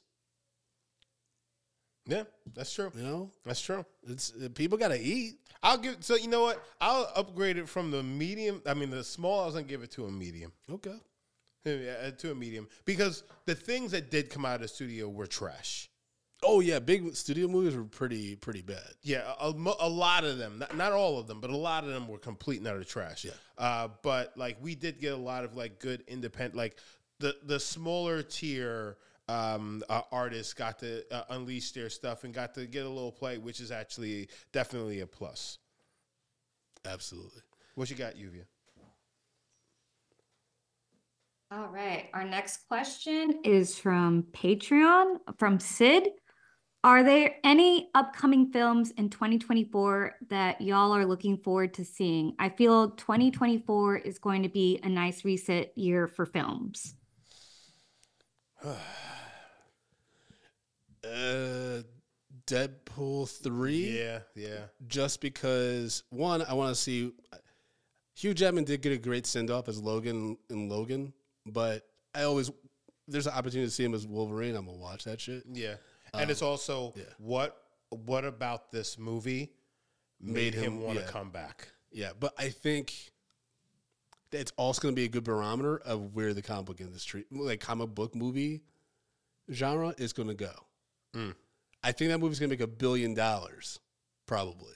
But if it makes a billion dollars just because it like had a lot of fun cameos, but ultimately the story sucked Mm. and it felt like a cash grab and soured people even more in the genre, then that's a problem.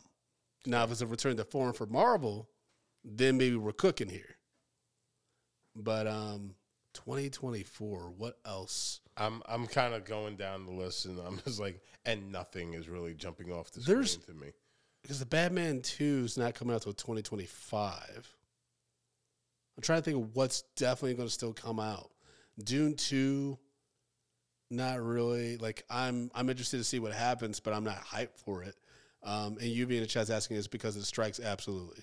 You know, Hollywood being shut down for six months, even even Beetlejuice two, which was almost done. I think they had to come back after the strikes for one week of filming, and I'm mixed on that Beetlejuice two, just because I feel like it might be a little bit too much like Beetlejuice meets Wednesday, Mm. and we've already seen both of those, so I don't, you know. But if Michael Keaton felt compelled to come back as Beetlejuice, because he's already got money, so it can't really be a cash grab, Mm. unless he knows something we don't. Um, I don't know. Like maybe the script was good. Okay, I got one movie, Kingdom of the Planet of the Apes. I, I- love I love the Planet of the Apes of uh, the recent. But uh, you know, this one takes place like 300 years after the previous one, right? after three, Yeah, it's like way in the future. but Caesar's still alive. No, Caesar died in the last one. Caesar died in the one with Woody Harrelson. Oh, that's right. That's right. That's right. Yes, but this is 300 years after that one. Oh. So no, like the the main protagonist apparently doesn't even know who Caesar is. Hmm. Okay. So I'm like, it's it's a complete reset, but in the same world, and so that's what makes me hesitant. I think graphics wise, it's going to look phenomenal, yeah, but in regards to story, that's where I'm like, Ugh. We got also Bad Boys Four. I'm like, you know, I love me some Bad Boys. I I know, man. I, I, You know I just don't. I, I just don't know after, you know, after the Will Smith, you know, uh, thing, how it's gonna go. You know how you do this? You can't do it though. You can't. The only way that you can make this kind of like not feel weird with Bad Boys Four is if Chris Rock secretly has a cameo in it. But that's never gonna happen. But that wouldn't that like break the wouldn't It that would. like It would. wouldn't they heal so many wounds? It would. you know what I mean? Especially if he like if it's Chris Rock cameoing and making a joke at Will's dispense. and he gets to slap him in the movie. He has to slap him in the movie. Or do something that He, like, he had no, yeah. no. He has to slap him in the Mm, face. I mean- in the movie. That that would make I it think, okay. I think based on what we've seen in their interviews, I think both of them have too many too big of egos to to do that. But that would be that would heal so many wounds. okay. All right. We also got a Quiet Place Day One. I'm interested. I'm interested. I'm interested in the cast. Is Lupita Nyong'o and that uh, Joseph Quinn from the last season of Stranger Things, Mm-hmm. um, who looks like on the show like he had like that was a great performance. I forgot what the character's name, but he was like the best thing about the last season. Mm. Even though I quite liked the last season of Stranger Things, but have you seen him without like the crazy '80s rock hair and shit? No. when he's just like, you know, set up like fashion, like by your GQ costume designer. He looks fucking hot, dude. He's gonna be the next big thing. no, I'm not even like joking. he like- looks hot. no, it's like uh, you know the kid that plays Steve with the hair and shit. Yeah. it's like that, but uh, this kid's a better actor, I think. So Hmm. I think he's, I think he's gonna be the next big thing. Yeah, okay. Well, I, well, I mean, listen, a, a, a lot of people come out of nowhere. Yeah. Yeah, like that. I'm not saying he's not going to be, But- but you know, You know what? I actually am excited for that too because it's very rare for some fucking reason. Well, we all know the reason that Lupita Nyong'o, like after winning an Oscar, I think she's only had like maybe a handful of really big budget, like in person roles. It's always behind a fucking CGI yeah. creature or some shit, you know? Um, so I, I am excited because of that. All right, Lluvia, next question. She reminded us that Legend of the White Dragon is coming out in 2024, the David, uh, Jason David Frank movie. I'm sorry. I'm not, we can't do it. We can't do it. Maybe we'll watch it and determine if we can do a, uh, a review on it, but What? I do, and be nice. I don't want to do it. I don't want to force it. If we can't be nice, if we can't be authentic, I don't want to do it. Because I also don't want to like be, you know, I, we- oh, hold on. I'm also looking towards uh, Beverly Hills Cop 4. Uh, Oh yeah, I'm surprised you haven't brought it up at all Yeah. since the trailer came out. You didn't even text about it. Huh? You didn't even text about it. It was weird. Well, you, you know. Listen, Eddie- my son is named after the I know, character. I know. That's so crazy. But man, Eddie Murphy isn't he like almost 65? No, I don't think he's uh, 60 yet. Are you sure? Oh, let's look him up. Yeah. look But- him up. but we got a either way, smart he machine looks in front great. of us. You have three smart machines in front of you, by the way. Justin has a fucking triple monitor, folks, in front of him. It's so weird. Oh, he's 62. He's 62. He looks fucking fantastic. Yeah. I watched that Candy Cane Lane though movie. Oh, not good. I, I just did the rant on it. Jesus Christ. The rant's gonna be dropping uh, uh, next week on Thursday. Okay, at first I didn't hear rats, and then I was like, "Ew, Justin." Um, never mind. You said, but Candy Cane Lane, man, I wanted to like it, and I was just like, "There's, I don't know what went wrong, but something bad happened." here." I'll tell you what went wrong. They um, th- they were trying too hard. They were trying too hard. Am I right in remembering that the plot is really just he's he got laid off and he's trying to win that Christmas light show, but then it becomes like this weird magical Christmas thing. Yes. And then he's going to be turned into a miniature. Like it took a left It's turn. ornament. It took a left turn immediately. Like, Like it, I thought it was going to be like some weird, like, all right, I guess this is the movie. And then, I, I don't want to just uh, say, hey, you know, I, I I'm just gonna completely uh, just like you don't have to listen to a rant anymore because I'm gonna say what I gotta say here. well, I just was But- confirming what the plot was. I'm like, wait, did it do that? I'll just say this: it would have been better if they played it more like a horror film, Mm. but had some comedy, uh, comedy elements in it. Got it. They, they they really took it in the wrong direction. It was too ridiculous for um, where they where the movie was actually going. Yeah. If they played it a like little straighter, yeah, if they played it a little straighter, it actually could have been pretty good. Um, maybe, man. No, if they, if they played up the horror element of it, but I mean that's a whole nother conversation. Let's go to the next question. Yeah. Chris Redd was creepy in that too. Yeah, yeah. I didn't like it. yeah. All right, next question is from Darren on Patreon. I might have brought this up at last year's recap, but with the way the studios are so quickly putting their movies onto streaming services, it really feels like they're training us to not bother watching their movies in the theater unless it's a big budget tentpole event film. Every time I see someone talk about a film they really liked on social media, someone says, always says, Where's it streaming in the comments? Like the idea of a movie playing in the theater doesn't even occur to people anymore. I saw the holdovers, enjoyed it in the theaters, and it was put on video on demand three weeks later. I was going to see Saltburn in theaters, but then they announced it'll be on Prime less than a month after it came out. If I owned stock in theaters, I'd be pissed at the studios right now. If a movie like Good Will Hunting or Fargo came out today, it'd probably throw it onto streaming and quickly forgotten. It's not enough for a movie to be good to get a decent run in the theaters anymore. It has to be an exceptional must see event, which usually means sequels, prequels, reboots, MCU, DCU, or horror films. Any movie that isn't that gets treated like an afterthought. So, what do you guys think? Am I just an old man ranting, or is streaming starting to make movies feel more disposable like it did music? Also, apologize for this long ass Scorsese like rant. Well, shout out to Darren, first of all. Darren Patterson, what's Yeah. up, brother? What's Um, up? who also bought some stuff from the wish list, which is nice. Oh, nice. Yeah, yeah. Um, also, don't watch Saltburn. It's god awful um, and disgusting. There's some. If if I made you watch Saltburn, Justin, you would you would probably quit the podcast. Yeah, nothing can make Well, me you, quit, man. you wouldn't quit the podcast, but you would, nothing else to you would, do. you would be questioning whether or not you stay with the podcast. I mean, he's not wrong. He's not wrong. I, the every roundtable I've done um, with a like creative exec or uh, you know um, head of production at a studio the past few months um, because of this group I'm part of, there's always a question: what separates theatrical from streaming in regards to priority for your production company or studios?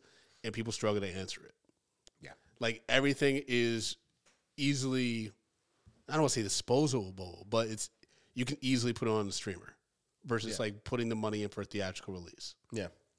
And it's it sucks eh, to hear that as like a creative as a writer that wants to see their movie on a theater screen. You know, like that's the big thing. And to know that it might just get regulated to Netflix after I get to go to a premiere in a movie theater. Yeah. That's that's a bit of a bummer. Yeah, I, I, I COVID yeah, fucked I- up. unless unless it has unless it is like an epic, and and that's and but that's not even saying that it's gonna end up on um you know the, the theater for long, much to what uh, Darren was saying. Yeah, it, it's really hard to say. Yeah, I just don't want us to go where movie going to movie theater is like vintage. You know what I mean? Where like that's like the cool old thing you used to do, and it's like I, I- I don't want that for for cinema. Well, you, you know what? It, it, and not even just for cinema, just for us as people. I think that as, as a whole, as a society, we're moving more insular mm-hmm. and we're moving away from other people. Yep. It's just like having those, you know, times where we actually do spend time with other people, where we sit, you know, you know, as a collective and watching something. There's something behind that, you know, the live aspect of, you know, comedy or just, you know, music and stuff like that. It it takes everything and it kicks it up a notch. It makes it so much better. And when you're sitting at home and you could be distracted on your phone, you could, you know, go back and, you know, pause it and go, you know, grab like it, it's not the same thing. Yeah. So like or even just li- the fact that there is no live TV anymore, you know, it, it's mm. kind of taken it's taken that aspect away of hey, you had to be there or like hey, you know, sit down, pay attention because this is a once in a lifetime opportunity. All that is just like no, I'll just watch it again tomorrow or I'll watch it again 5 minutes from now. Now, UV in the chat said like WALL-E, like we're all becoming like WALL-E. Um, but that gives a point. Pixar, Disney's actually re-releasing Turning Red, um, Soul, and I think Luca in the theaters the first three months of the, the coming year. Yeah.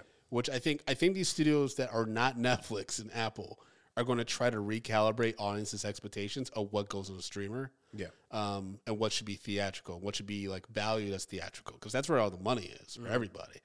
But I was listening to a podcast today called The Town, and it sounds like these these studios are terrified of making the hard decision, which would be to kill their streaming platform.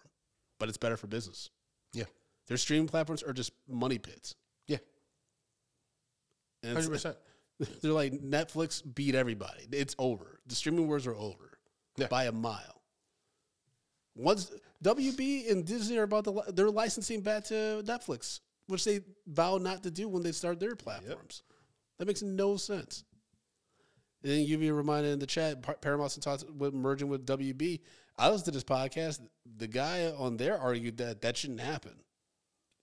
He said they're both losing. Like he's like, just negative one plus one equals zero. Like you're not, you're not improving. So um, I I don't know. I it's a very it's very scary to know that the industry is just not what it was when I was growing up in regards to just a movie going experience. Like I said, like I get nostalgia for an experience I had in the movie theater. When did uh, Endgame come out? Uh, Three years ago? Yeah. Uh, 2019 or 18? That shouldn't be. you know what I mean? Like I'm I'm nostalgia for that moment again. And I I worry that that's one of the few last times I'm gonna be like old and be like, oh yeah, last time I felt good in a movie theater and what the community experience was Endgame. Mm. That's that's weird.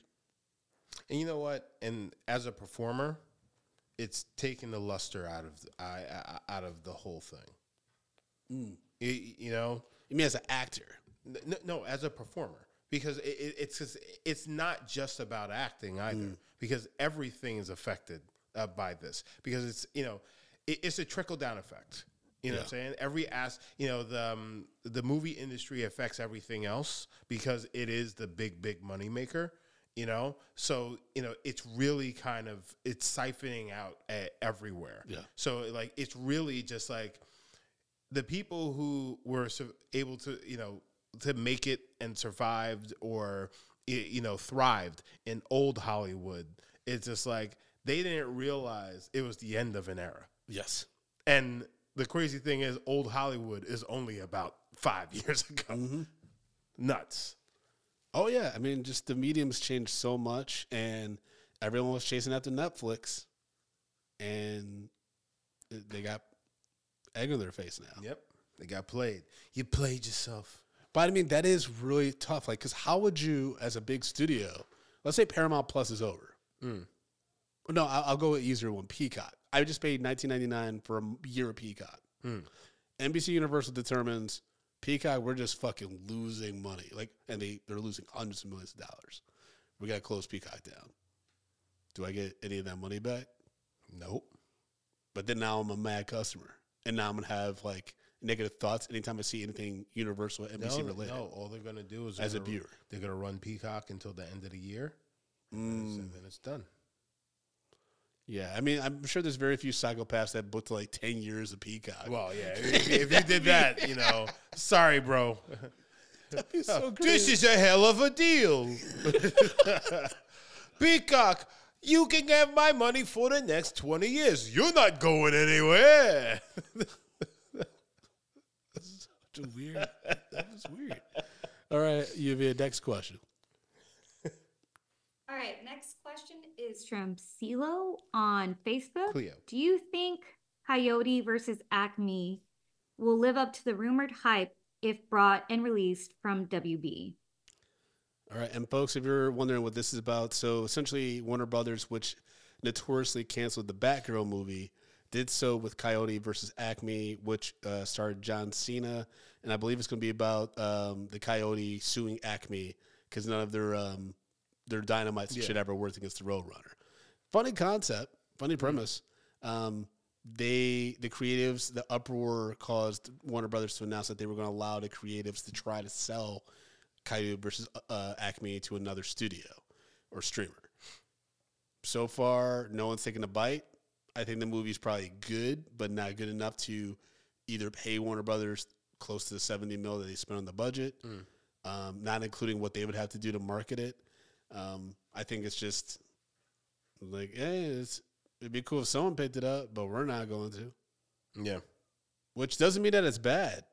It's just if, if it's undeniable, then someone would have picked it up. Apple or Netflix, someone would have picked it up. I think it's crazy that Warner Bros. is like, hey, take our IP onto Yeah. our platform. Um, so it sounds like they. oh, this just feels nasty, man. I, I can't imagine being a writer, a creative, a director, even an actor who works years on a project, really happy with it. It tests well. You think it's going to come out in theaters, and then your studio's just like, not only is it not coming out, but it's never going to see the light of day. Yeah. We're going to burn That's it. crazy. Which is, I think another part of it is the fact is it's like the rights, right? So if they make this movie and they sell it to somebody else, there has to be something in there where it's like, yeah, you can have this movie, but if it if it's successful stuff like that, we still own the rights to do whatever we want, you know, as far as sequels and things like that. So buying this movie doesn't necessarily make another, mm. you know, streamer company or whatever. It doesn't give them the rights to then use that indefinitely or go further with it. So it may just not be worth it for somebody to buy it, considering the fact is that essentially all of the proceeds are going back uh, to WB. You know, Yeah, I think for me, I also think about what about the people that aren't getting paid Oh, because it's not getting a theatrical release. I mean, obviously, some of the actors probably have some kind of percentage that the box office takes, so they're taking the L. But I'm thinking about the graphic, uh, the visual effects and stuff like that. I imagine that probably whoever did the visual effects in this movie, they had a contract with WB where they got paid up front or something. But that Marvel book, dude, I read, there's some VFXs, uh, uh, production houses that their their um, money from the project comes from the box office. So they're betting like sometimes like the people like running that those uh you know uh, designer companies they'll bet that the movie will be successful because they want to get the bid for the animation. Yeah. And so they'll be like, oh, we'll just don't pay us now. We'll take the, some of the box office in hopes that it's going to be a hit. And then you do graphic design, which was Academy Award winning for The Life of Pi, where you had that fucking terrifying looking tiger on the boat. Mm-hmm. The people that won an Oscar during that night, they were talking about how they were going bankrupt. Because you know what I mean? Because you're rolling the dice and thinking, hoping that a movie's gonna be successful that you're working on yeah, and then you get fucked, or you get paid like the bare, bare minimum to then budget with your team that are killing themselves to get these effects out. yeah, Now, WB, th- and I- that's a different beast than Marvel. You know the stuff we've heard about that, but mm. those are also things I think about now too. That I have the knowledge. I'm like, I gotta think about that. Like, that's those are people you don't hear about. yeah. That's wild. It's this this industry is fucking nuts. The deeper you get into it, it smells like shit. but yeah, I guess I'm a pig because I want to roll around in it. Um, so uh, UV on the, on the next series of questions, we'll just do one at a time, and then we'll uh, answer them, and you just uh, drop the next one. On. Oh yeah, yeah. go ahead. Okay, our next five questions are going to be from Erica on Patreon. The Came first the one shotgun is questions. Will you guys ever do another episode with both of your wives? Because we did indecent exposure, no, uh, indecent proposal. yeah, w- I mean, there was some decent exposure though. What? That's a Freudian slip. I'm just joking. There was no nudity when we recorded that episode. Um, I don't see why not. Yeah, I mean, not. uh, I think Paula's a little bit more microphone shy than Tati is.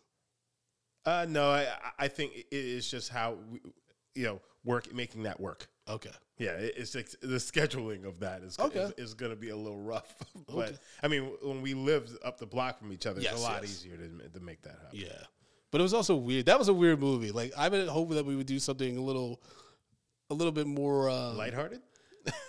yeah, I guess that's the one because we're like doing a movie about not only about a divorce, like a divorcing couple, Infidelity. infidelity, money's involved. Like, Yep. and they were like, "Hey, Brandon and Justin, would y'all fuck like a man to get this money for us?" And we were like, "Yeah," but it was like a weird. I'll do anything for the sex. so yes, uh, we're definitely open to doing an episode with our wives. Um, just gotta figure out the right one and uh, logistically just figure that out as well. Yeah, and the guys, if you're wondering about that episode, that's an indecent proposal, uh, not indecent exposure. I was just thinking about what I was um, actually, um, you know, collared for a few years back. What? No, I'm playing. All right, you what we got next?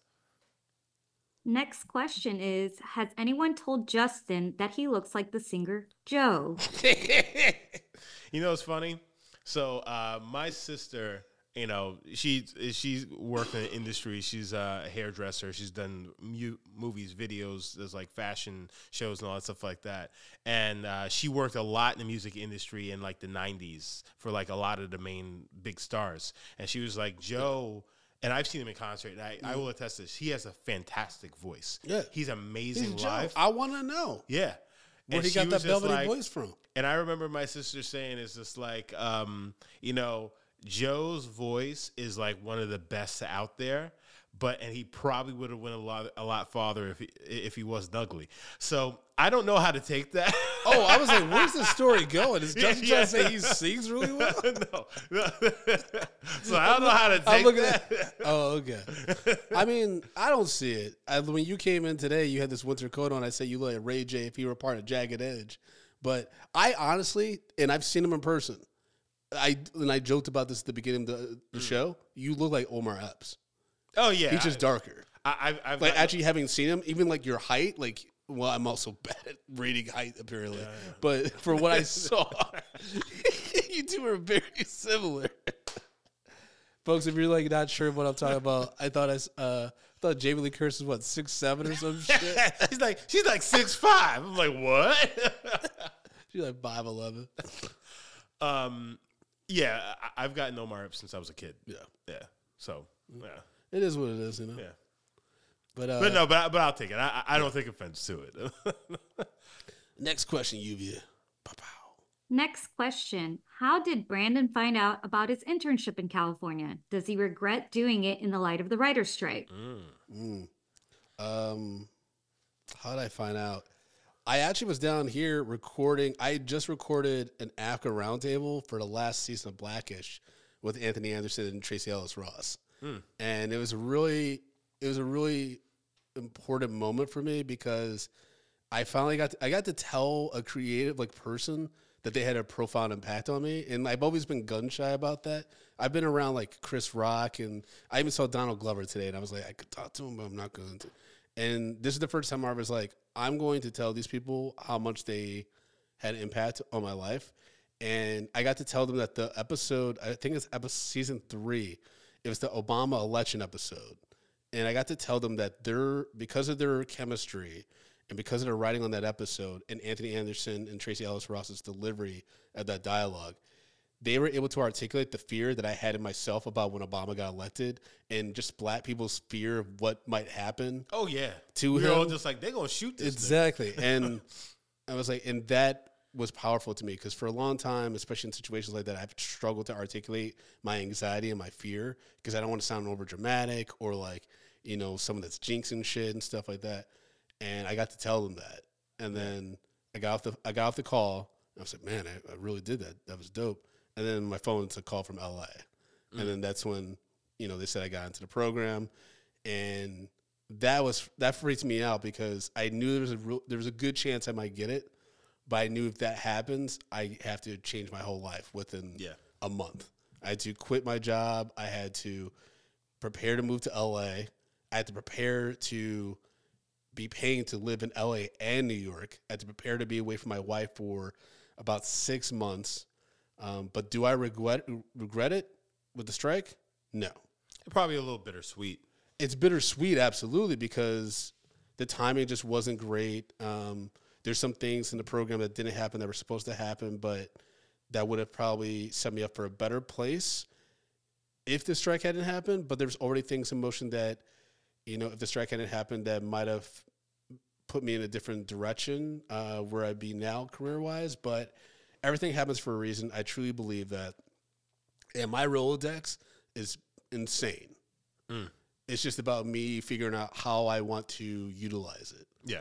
And How you because I'm gonna have that. I'm gonna have one or two shots with the people in these in this, my Rolodex. And folks, when I say I have a Rolodex, I've told Justin offline some of the people I have contact info now for, and so I would never give that back for anything. I had an incre- incredible mentors um, from the studio. Malcolm D. Lee was a phenomenal mentor, and even despite you know our mixed feelings of some of his previous work. Um, getting to hear him in his process working on the Best Man series and how he came up with that story, how he wrote those characters, um, and getting linked up with his team of Black Productions. I, I would no, I would I don't regret anything. Um, I, there's things I would know now that I wish I'd known then, but you don't know what you don't know, and I've given myself a lot of grace, um, you know, the past few months in just coming to terms with I didn't know, and so I couldn't even make an educated decision about certain things. Yeah. Um, but I'm I'm happy with what I wrote there. I'm happy with the experience I have. I'm happy with the network I created, and I'm working on a lot of stuff that I can actually send to people now, and I have the confidence to send to people now. Because before that, only fans of the show knew that I wrote stuff. Yeah. True. I, even my wife didn't read the script that I submitted for the program. She had no idea. She's like, "What the fuck? What'd you even send to them?" I was like, yeah, "I've had the script. Yeah, Yeah. yeah. I wrote it. I don't know." Um, but yeah, I appreciate the question, Ariel. All right. Next question. Are you guys open to do more themed podcast months? For example, Will Smith movies. Yeah, yeah, Yeah. for sure. I, I don't see why not. Um, probably won't start with Will Smith. Uh, yeah, dude. 'cause I know how Brandon feels. God I'm, uh, I'm not. it. I'm not scared of it. Uh, Well, I'm uh, not scared of it. It's just it's tough because because I, I, I know because you have mixed feelings about it because of Yeah, man, how everything went down. Um, like even Chris, dude, did you watch that Chris Rock Kevin Hart thing on Netflix? no, So Kevin Hart referenced it. Kevin Hart and Chappelle referenced the slap a few times in that documentary. Mm. Chris never talks about it in that documentary. I don't know if it's because he was like, save all this for when I do my special, but this came out like almost a year after the special came out. Mm. Right. And so for me, I'm like, I think he's still really hurt about that. understandable. You know, like that's and that's fucked up because And he doesn't want to give it power. Yeah, because people in the document, his brother talks about it. They're like, he did all this work and to get emasculated like that. Well, and then it's the fact. And then they like still made him do the remo- the award. They didn't stop the show. They're like, if Seinfeld got slapped, it would be all kinds of, you know, graphics and shit like, we'll be right back in a jiffy. Yeah. You know, it's it's crazy. Well, I, I so it's hard for me to, that's why the Will Smith stuff is. A- and it's like you know he's Chris Rock, and then like you have people who just know him as the guy who got slapped by Will Smith. Which is you know it basically that, that's taken over you know the bulk of a you know a very prom not promising you know um you know a fantastic career Yeah. you know yeah, and, and all of a sudden this is like he's a guy who got slapped like that's it's not fair to him No. yeah and cra- everything he's done Yeah. What is crazy though about Will Smith, and Lluvia will answer your question for the chat, which is which uh, theme will we pick? Um, to Will Smith though, everybody loves a comeback, and we talked earlier about Bad Boys Four.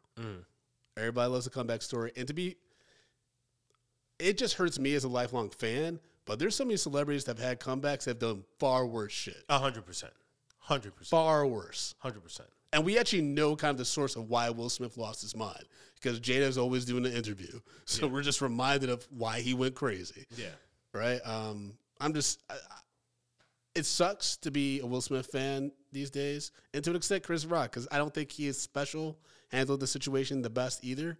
But I think both of them, with time, will figure it out. We'll find a way to make the fans feel whole again in supporting both of them. Oh, and that's another thing that's been thrown around: Will Smith uh, coming into Marvel and being a big bad, Mm. which would be interesting. I can see if there's a Hail Mary, if I'm Kevin Feige and there's a Hail Mary I want to make, it's not the worst. I just don't think, I like I said, I just don't think the Kang character is working. Yeah, no, no, no, I, no. But hear if you ya. were to throw a Hail Mary, and you and you get Will Smith, which I think that's far more attainable than, I than think it fucking is. Denzel. I think I think Will Smith is open to doing Marvel shit if he wasn't before. Yeah. Absolutely. See, if you got Will Smith as Kang, yo, let's go. Let's That's go. I think. Ooh, you put a you made a really good point. I think Will Smith and even like someone like The Rock, those are attainable talents right now. yeah. because The Rock got a little bruised up with the whole, uh, you know, Black Adam. I'm not going back to Fast and Furious, and then he ended up showing up because you're like, Yeah. he needs a hit. Um, well, mm, I can see that, Yeah. but I, I don't know, man. I just, I, this, Yeah. I also don't care anymore. I think there's there's way worse shit that happened this year. Where I'm like, I care more about that now. Like, I don't know. I think I'm getting to my point in my life where I'm like, Yeah, what, what this, this Yeah. it doesn't have the same weight. Yeah, it doesn't it doesn't matter. And uh, to UV in the chat, yeah, Will Smith did um, uh, the Hancock. Suicide Squad as and- well as and- Hancock. yeah, suicide. Yeah, Hancock was great. I, I enjoyed Hancock. Yep. That- that's a, that's an older uh, film at, at this point. Yeah, it wasn't bad until we got to that weird ass twist with Charlize Theron, and then I was like, now yeah, this is yeah, stupid. yeah. Well, yeah, yeah. But like Jason Bateman and him had good chemistry. I mean, Yeah. Will Smith has good chemistry with everybody except for His Chris wife. Rock, his wife, and Chris Rock's face. Apparently. Um, oh man. next question, Lluvia. Uh, yeah. Also, what theme would we pick? Oh yeah. Um, I don't know. I we haven't done Nicolas Cage yet, right?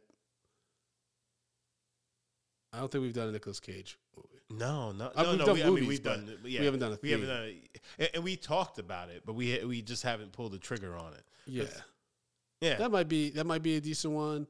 I think uh, Robin Williams one would be pretty good. oh yeah, Robin Williams. Eddie Murphy one would be good because he's had some stinkers too. So we Yeah, yeah. um, we've never done Dreamgirls too, so we could balance it with good and bad there. Um, Hey, girl, want to rock with Jimmy Early? that, she should have won that Oscar. Yep. Fuck, fuck. I mean, Adam Arkin is also great, but he should have won that that year. It's fucking crazy. Jimmy won't mo. Jimmy won't. Jimmy won't. Jimmy won't mow. Jimmy think- won't ribs. Jimmy won't steak. Jimmy won't piece of your chocolate cake. My favorite one is when he's singing the R and B song, the thrusting, and it's in front of all the white people. He's like, baby. All the oh, white yeah. people are walking and shit. Jamie Foxx is like, God damn it, I told him not to do. um, actually, Jamie Foxx one wouldn't be terrible, Yeah. And Jamie Foxx has some crazy movies, especially in the early early, early nineties. Foxx, Oh yeah. boy. Oh, um, to that point, we could do like Eddie Griffin. We could get like we can get into the weird. We could do like the the black dudes that were of the moment. Oh, That's yeah. a that, those are a bunch of months. yeah. It's Yeah. like Katt Williams, Eddie Griffith, Kevin Hart. No, I wouldn't. You can't say Kevin Hart because Kevin Hart is is very True. Yeah, very still in the moment. True. You know what it is too, real quick. Uh, the standards for black creatives compared to their white counterparts mm-hmm. is it's getting crazy. It's already bad, but like I just thought about the Kevin Hart, like you know when he tweeted some jokes about if his son were gay and stuff like that, mm. and like he got pulled from hosting the Oscars and shit, and then like people were like kind of abandoned him for a little bit, and I'm like, people have said way worse shit before and after that that have gotten passes. Yeah. Yep.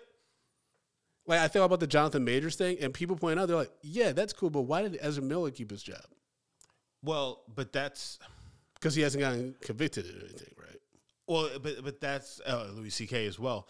Um, UV put in chat. Uh, but I But Louis I was- C.K. just was very inappropriate and abused yeah, he's power. inappropriate, but still, I mean, it, it's that's still It's bad. It's Yeah. bad, but it's not like um there were no criminal pr- charges pr- uh, yes. made or anything.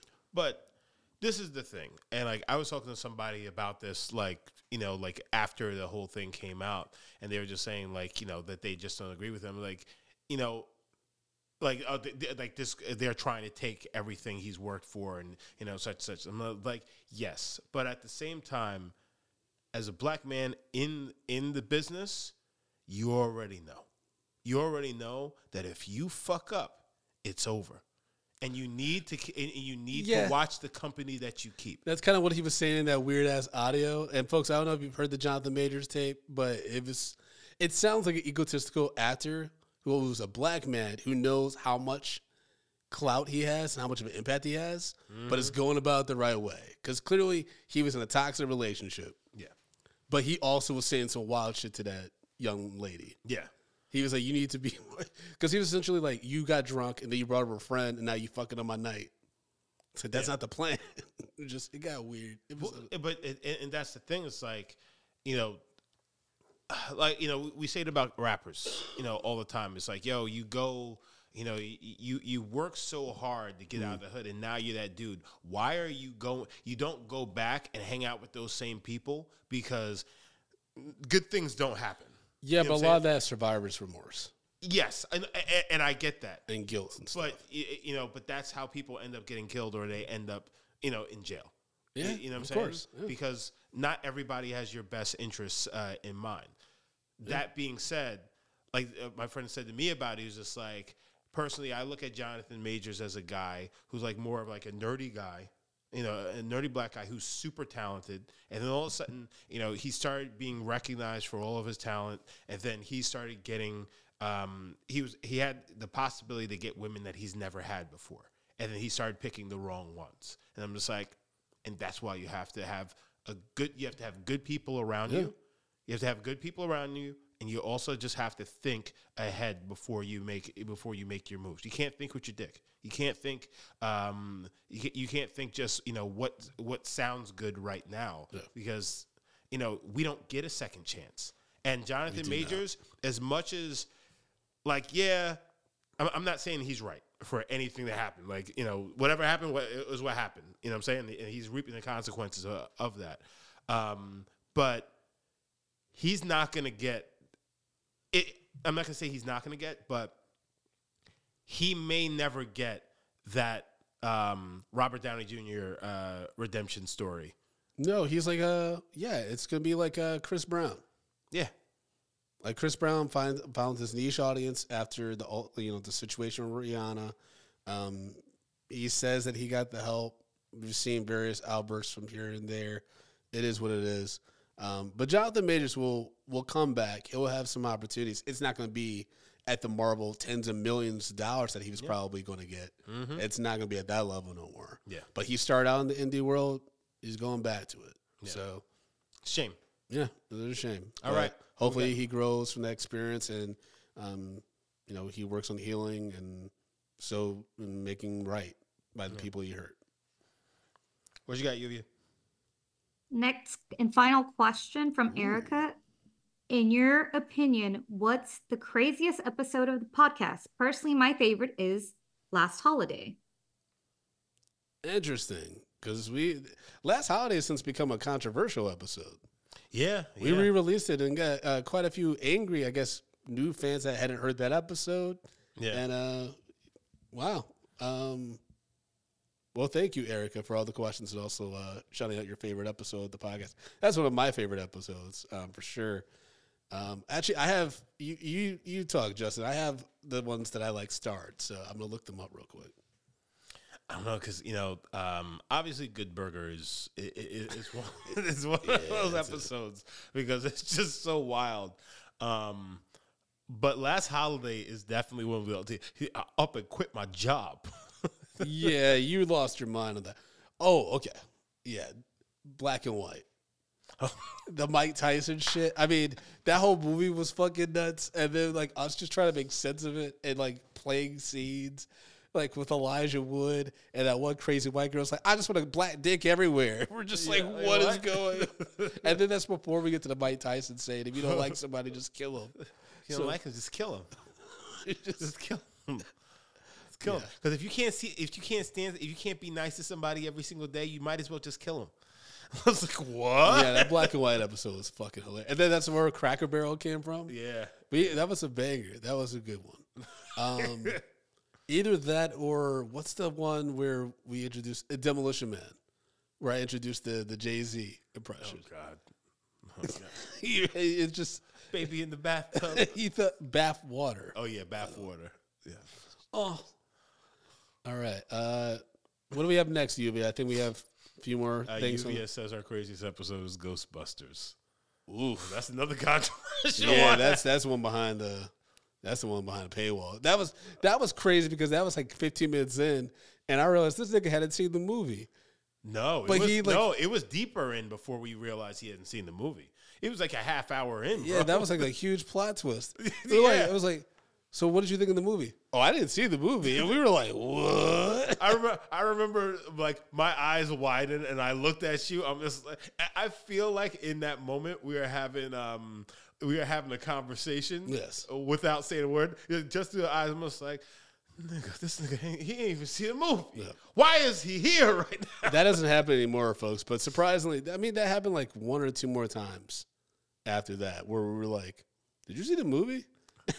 Oh no, I didn't get a chance to watch it. There was one dude I bought. I think his name was Tail Robinson. I think we did higher learning with him, and I remember he came into the studio. It was at WeWork, and we were about to record. I'm like, "So what do you think of the movie?" He's like, "Oh, I was supposed to watch the movie." I was just like, "Whatever. What? What? what you just gonna you gonna imagine it, nigga? What do you want me to do? what are you? What are you doing here?" Anyways, um, but Lluvia, what else do we have on the agenda? Okay, so what is the best films and TV of 2023? And five for each of you. Mm. Okay. All right. Uh, so, best films and TV for 2023. For me, uh, not in any order. Uh, Leo. I love fucking. It was really cute, It's and it was really funny. yeah. It was surprisingly pretty pretty awesome. No, like like I love that movie. Like to the point where like I will watch it on my own. And okay. like like Jackson came out one day and it's like late at night. He's he went to bed. He's just and I was watching Leo. He's just like, You like watching Leo, Daddy? I said, Yes, I do like this movie. um uh The Killers of Flower Moon. Okay. Yeah, I very much enjoyed that one. Uh, s- s- uh, Across the Spider Verse, it was just such a solid uh, film. Um, a Mutant Mayhem, and actually, I'm putting Air on there. Interesting. Okay. Yeah, you know, it, it- the, the movie about you know uh, the making of Of the J yeah. one. Yeah. Yeah. Interesting. Okay. Okay. Um, so I'm gonna do TV first. Um, for me, The Bear season two is phenomenal television. Uh, two of my favorite episodes, uh, Honeydew, and one of my favorite episodes of all time in television, Forks. Um, I those that whole season's phenomenal, but particularly those two episodes really stand out to me. I know a lot of people talk about the Fishes episode, which I think Jamie Lee Curtis did a better performance in that than she did the one that she got an Oscar for.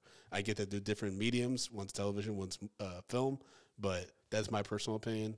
Um, yeah, that's the best television of the year. I can't Uh, even uh, give you television because you know I don't. Typically, if I watch television, this is like after the fact. yeah, it's uh, it's Everything tough. streaming is, is is tough. it's been tough to to watch TV because like the TV that I have watched here and there has been terrible. Like Secret Invasion, first episode was pretty solid, and then it shit the bed immediately. So much so I haven't watched Loki season two, and I love Loki season one. Um, kind of Peter's old. oh shit! And this is what's fucked up about. I'm hoping that I'll find a new life in Netflix. Warrior season three Oh yeah, yeah. fucking amazing. Like Phenomenal. The shit that it's been building up to for three seasons, it finally came to a head, and it was fucking brutal. It wasn't. I thought it was gonna be way darker. It was still dark, but I thought it was gonna be darker. I thought one of them was gonna die, and you know what I'm talking about. Yeah, yeah, yeah. Um. So, but it, it leaves the story open for a conclusion. So I'm hoping Netflix gives them one more season. I think they can definitely wrap up Wait, a wait, lot Netflix picked it up? for distribution. Really? I didn't know. Yeah. that. So hopefully it finds a new life, and I think it could. Oh, some- I think so. Those are some of the best fight scenes of all time. Oh, so 100%. I think it, it definitely could find our life and hopefully get a fourth season. Mm-hmm. Especially once Cobra Kai, if they could time it right, where it comes out right before or after Cobra Kai's last season, and people are like done with Cobra Kai, and like, all right, what's next? And they're like, there's this show that was also created by Bruce Lee that's got even better fights and shit. Because I think the thing with Cobra Kai is it showed young people fighting, but it actually looked good. Yeah. Like some of those fight scenes in Cobra Kai are better than some you see in movies. Yeah, listen, I'll just say ridiculous. this. You're going to be hard pressed to find better fight scenes than what you find in Warrior. Mm. And I'm talking about John Wick included. Uh, Actually, I would put Warrior against almost any martial arts film that's been made in the last 10 years Mm. and it's like and you tell me if if it doesn't beat it it doesn't rival it and i'm talking about like neck and neck that's how close it is That's fair. That's fair. Um, I got to shout out Poker Face yes on yes. uh on Peacock. Phenomenal show. If you like murder mysteries, fucking phenomenal. Uh, Yuvi in the chat reminded uh, what she said. Gen V, which I haven't seen yet, heard good things. But Last of Us, Last of Us, fantastic, and gave us something a little bit new, especially for the folks that played the game. That's what I really appreciate about that. It gave more context about things. Um, jury duty. I got to shout out jury duty. That shit made me and Tati laugh so fucking hard. Um, have you watched Jury Duty? No, dude, it's on Freevee. So fucking funny. It's about this dude who he's on jury duty and he's it's being recorded for like the jury duty experience, but everyone around him, including the judge, are actors. So and like dude, like crazy things happen to him and he's just like, What? And everyone's an actor, so they're all just roll it's so crazy. They're just rolling with And he's it. a, he's a genuinely nice guy, so it works out because they could have got so fucking crazy. they could have got stuff where they couldn't even have a show based on what they were doing to that guy. oh that's amazing And then James Marsden's in it. It's so funny, dude. You should definitely watch it. Okay. And then also on Freevee is a show called Primo. Really funny. Hmm. Uh, Shea Sh- uh, Serrano, who I'm gonna try to get on the show. He uh, he was the creator with Michael Schur from uh, Parks and Rec and Office. Really, really funny show, um, and really sweet as well. And then for last TV, and I can't believe I'm saying this, uh, I would say Squid Games. I, I, That I was communal experience I have with my friends recently, and it's it's it was so much fun binging that show with them. Is because- it over yet? Yeah, it's fucking that that that show was crazy. That's crazy, and it's it's it's palatable because it's not like in subtitles and stuff. As American Yeah. people. Just it- it's like the show, but obviously people don't die, and it's fucking nuts, dude. Um, and then there's people that you like. You're like, oh, you go go like, Yeah, yeah, and then it you happens. and You just stand. you can't sta- stop laughing because you're just like, that's the game. But they would be dead in real life. If this is, um, I can't believe you said Leo, man. You really liked it that much. Yeah, I, I, I love Leo. I'm not. I'm like, there's no lies there. Okay. Uh, I'm looking at the 2023 lists. Uh, I really enjoyed Theater Camp. Loved that. Um, I thought it was slept on. Oh, that was a slept on movie. Especially as a theater kid, I thought that that was fucking spot on with that experience. Uh, Turtles uh, Mutant Mayhem. Really loved that. Um, let's see. What else? What dramas that? Rustin. Really enjoyed that. Color Purple is fucking phenomenal. I you know, and the uh, Rustin, I just didn't put it on my list, and I had actually Rustin, and they kill uh, clone Tyrone, but I was like, those are underrated. Yeah, Yeah, They Cloned Tyrone's really good. The holdovers, I I loved. I love the holdovers. Um, I'm trying to think of other like Oscar-y movies. Oh, the one I just gave you um, to watch. Um, fuck about the the one I, I let you. I'm Oh yeah, yeah, yeah, yeah, yeah. What's it called though? Shit. Um, I'm blanking on the title. It's so good. Uh, hold on. Zone of uh, th- The the, zone of interest. the Zone of Interest. Fantastic movie, creepy as hell about a Nazi family um, that lives in like the high life during the Holocaust. It's fucking chilling. Is it a TV show? Or is it a movie? It's a movie. Okay. It's a movie. Um, and then last but definitely not least, because it's my favorite movie of 2023, Across the Spider Verse. That's one of the best movies I've ever seen in my life. So I'm that's top of the, the list for me. American Fiction's really good too, but Across the Spider Verse. Anyone asks me what's your favorite movie this year, it's Across the Spider Verse. I've watched that movie, especially now it's on Netflix, like once a week now at this point. Yeah. All right, what uh, let's wrap up this bad boy, Lluvia. What's next? All right, final question. Hopes for the podcast in 2024. Hopes. We wishing and hoping and praying. I got a hope. What's that? Um, initially, it would be for us to take the show to at least one other place outside of New York for a live show. But honestly, folks, um, I want it to be. I want the show to get to a place where this could be almost a full time job. Mm.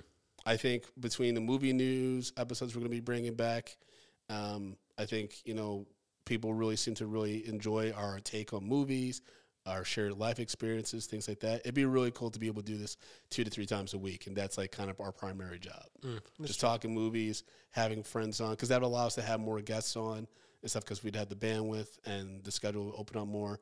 Um, and we like doing this, so this would be cool to be almost like a full time job. So patreon.com slash medium popcorn is how you can make that hope come true for uh, old Brandon Collins over here. Did I say Brandon? I meant Eddie. Folks, this is Eddie Uh, Collins. just so so If one you- of my hopes for the new year is that Eddie Collins falls out of a fucking a, a window, a skyscraper window, and I never hear that name ever again. this isn't Fight Club. I'm not going to get rid of my other personality. Um, yeah, you know, I would say that uh, you know, you know, just having you know cool guests. You know what I'm saying? Like, you know, because yeah, I, I love a good guest. You know, you know, I I also like talking to people from like you know that I, I- guess different walks of life that we typically you know wouldn't cross all the time. So I think that's just cool. You know, booking a good guest is always great. Yep. UV in the chat says, I love booking those guests too. Yep. Except when they don't show up, right, UV? Which doesn't really happen too much, but it's happening. It's happened like once or twice this year, I think. Yeah. But that's uh that's the life of a podcaster, folks. Um, thank you as always for your support. Hope you enjoyed the Charlie Brown episode before this. Hope you enjoyed our answers to your questions, and you can continue asking us questions, right, Justin? Because we have a voicemail at, mm-hmm. Three four seven five zero eight zero nine seven eight. or you can e- email us at mediumpod at gmail.com. We'll answer the, your questions, comments, concerns. And guys, and, on and actually, you know, what could actually help us is if you guys think that, like, hey, I think that you guys should be doing this. You know, something that we that, that maybe we don't even think about. You know, if you want to give us a suggestion, we'd love to hear it. You can leave it as, as a, a voicemail, or to actually for, for something like that. You know, that which would greatly affect the show. You know, let uh, send, shoot us an email. You know, give us uh, you know just you know uh, what you think and how you think that we can propel ourselves to the next level. Yep. Also, send us movie review suggestions. Uh, that's our producer UVS request. So hit us up on social media at Medium P Podcast and all social media platforms, including TikTok. We're on there now. Or you can email us again at mediumpod at gmail.com. As always, you know you can follow me at Frodo underscore Blackens on X and uh, threads and Instagram, all that shit, TikTok. I don't even do tech. I just watch videos on TikTok. I don't post on it. Do you do anything on TikTok? I know you have a page, but I, Yeah, I, I, you never, got I never nothing used it. it. All right. Well, how can people follow you, Justin? Guys, you know I'm Jay Brown. Did it on all of the socials, so that's how you can find me. We still don't know what he did. Mm, you know what I did. Do I? You do. All right, everybody. Wishing you a happy new year. Thank you so much, as always, for support in 2023. And again, patreon.com slash media and popcorn. You want to support the show, you want to help us kick off the new year on a good foot, sign up for patreon.com slash media and popcorn. Mm-hmm. Yeah. Talk to y'all soon. Indeed.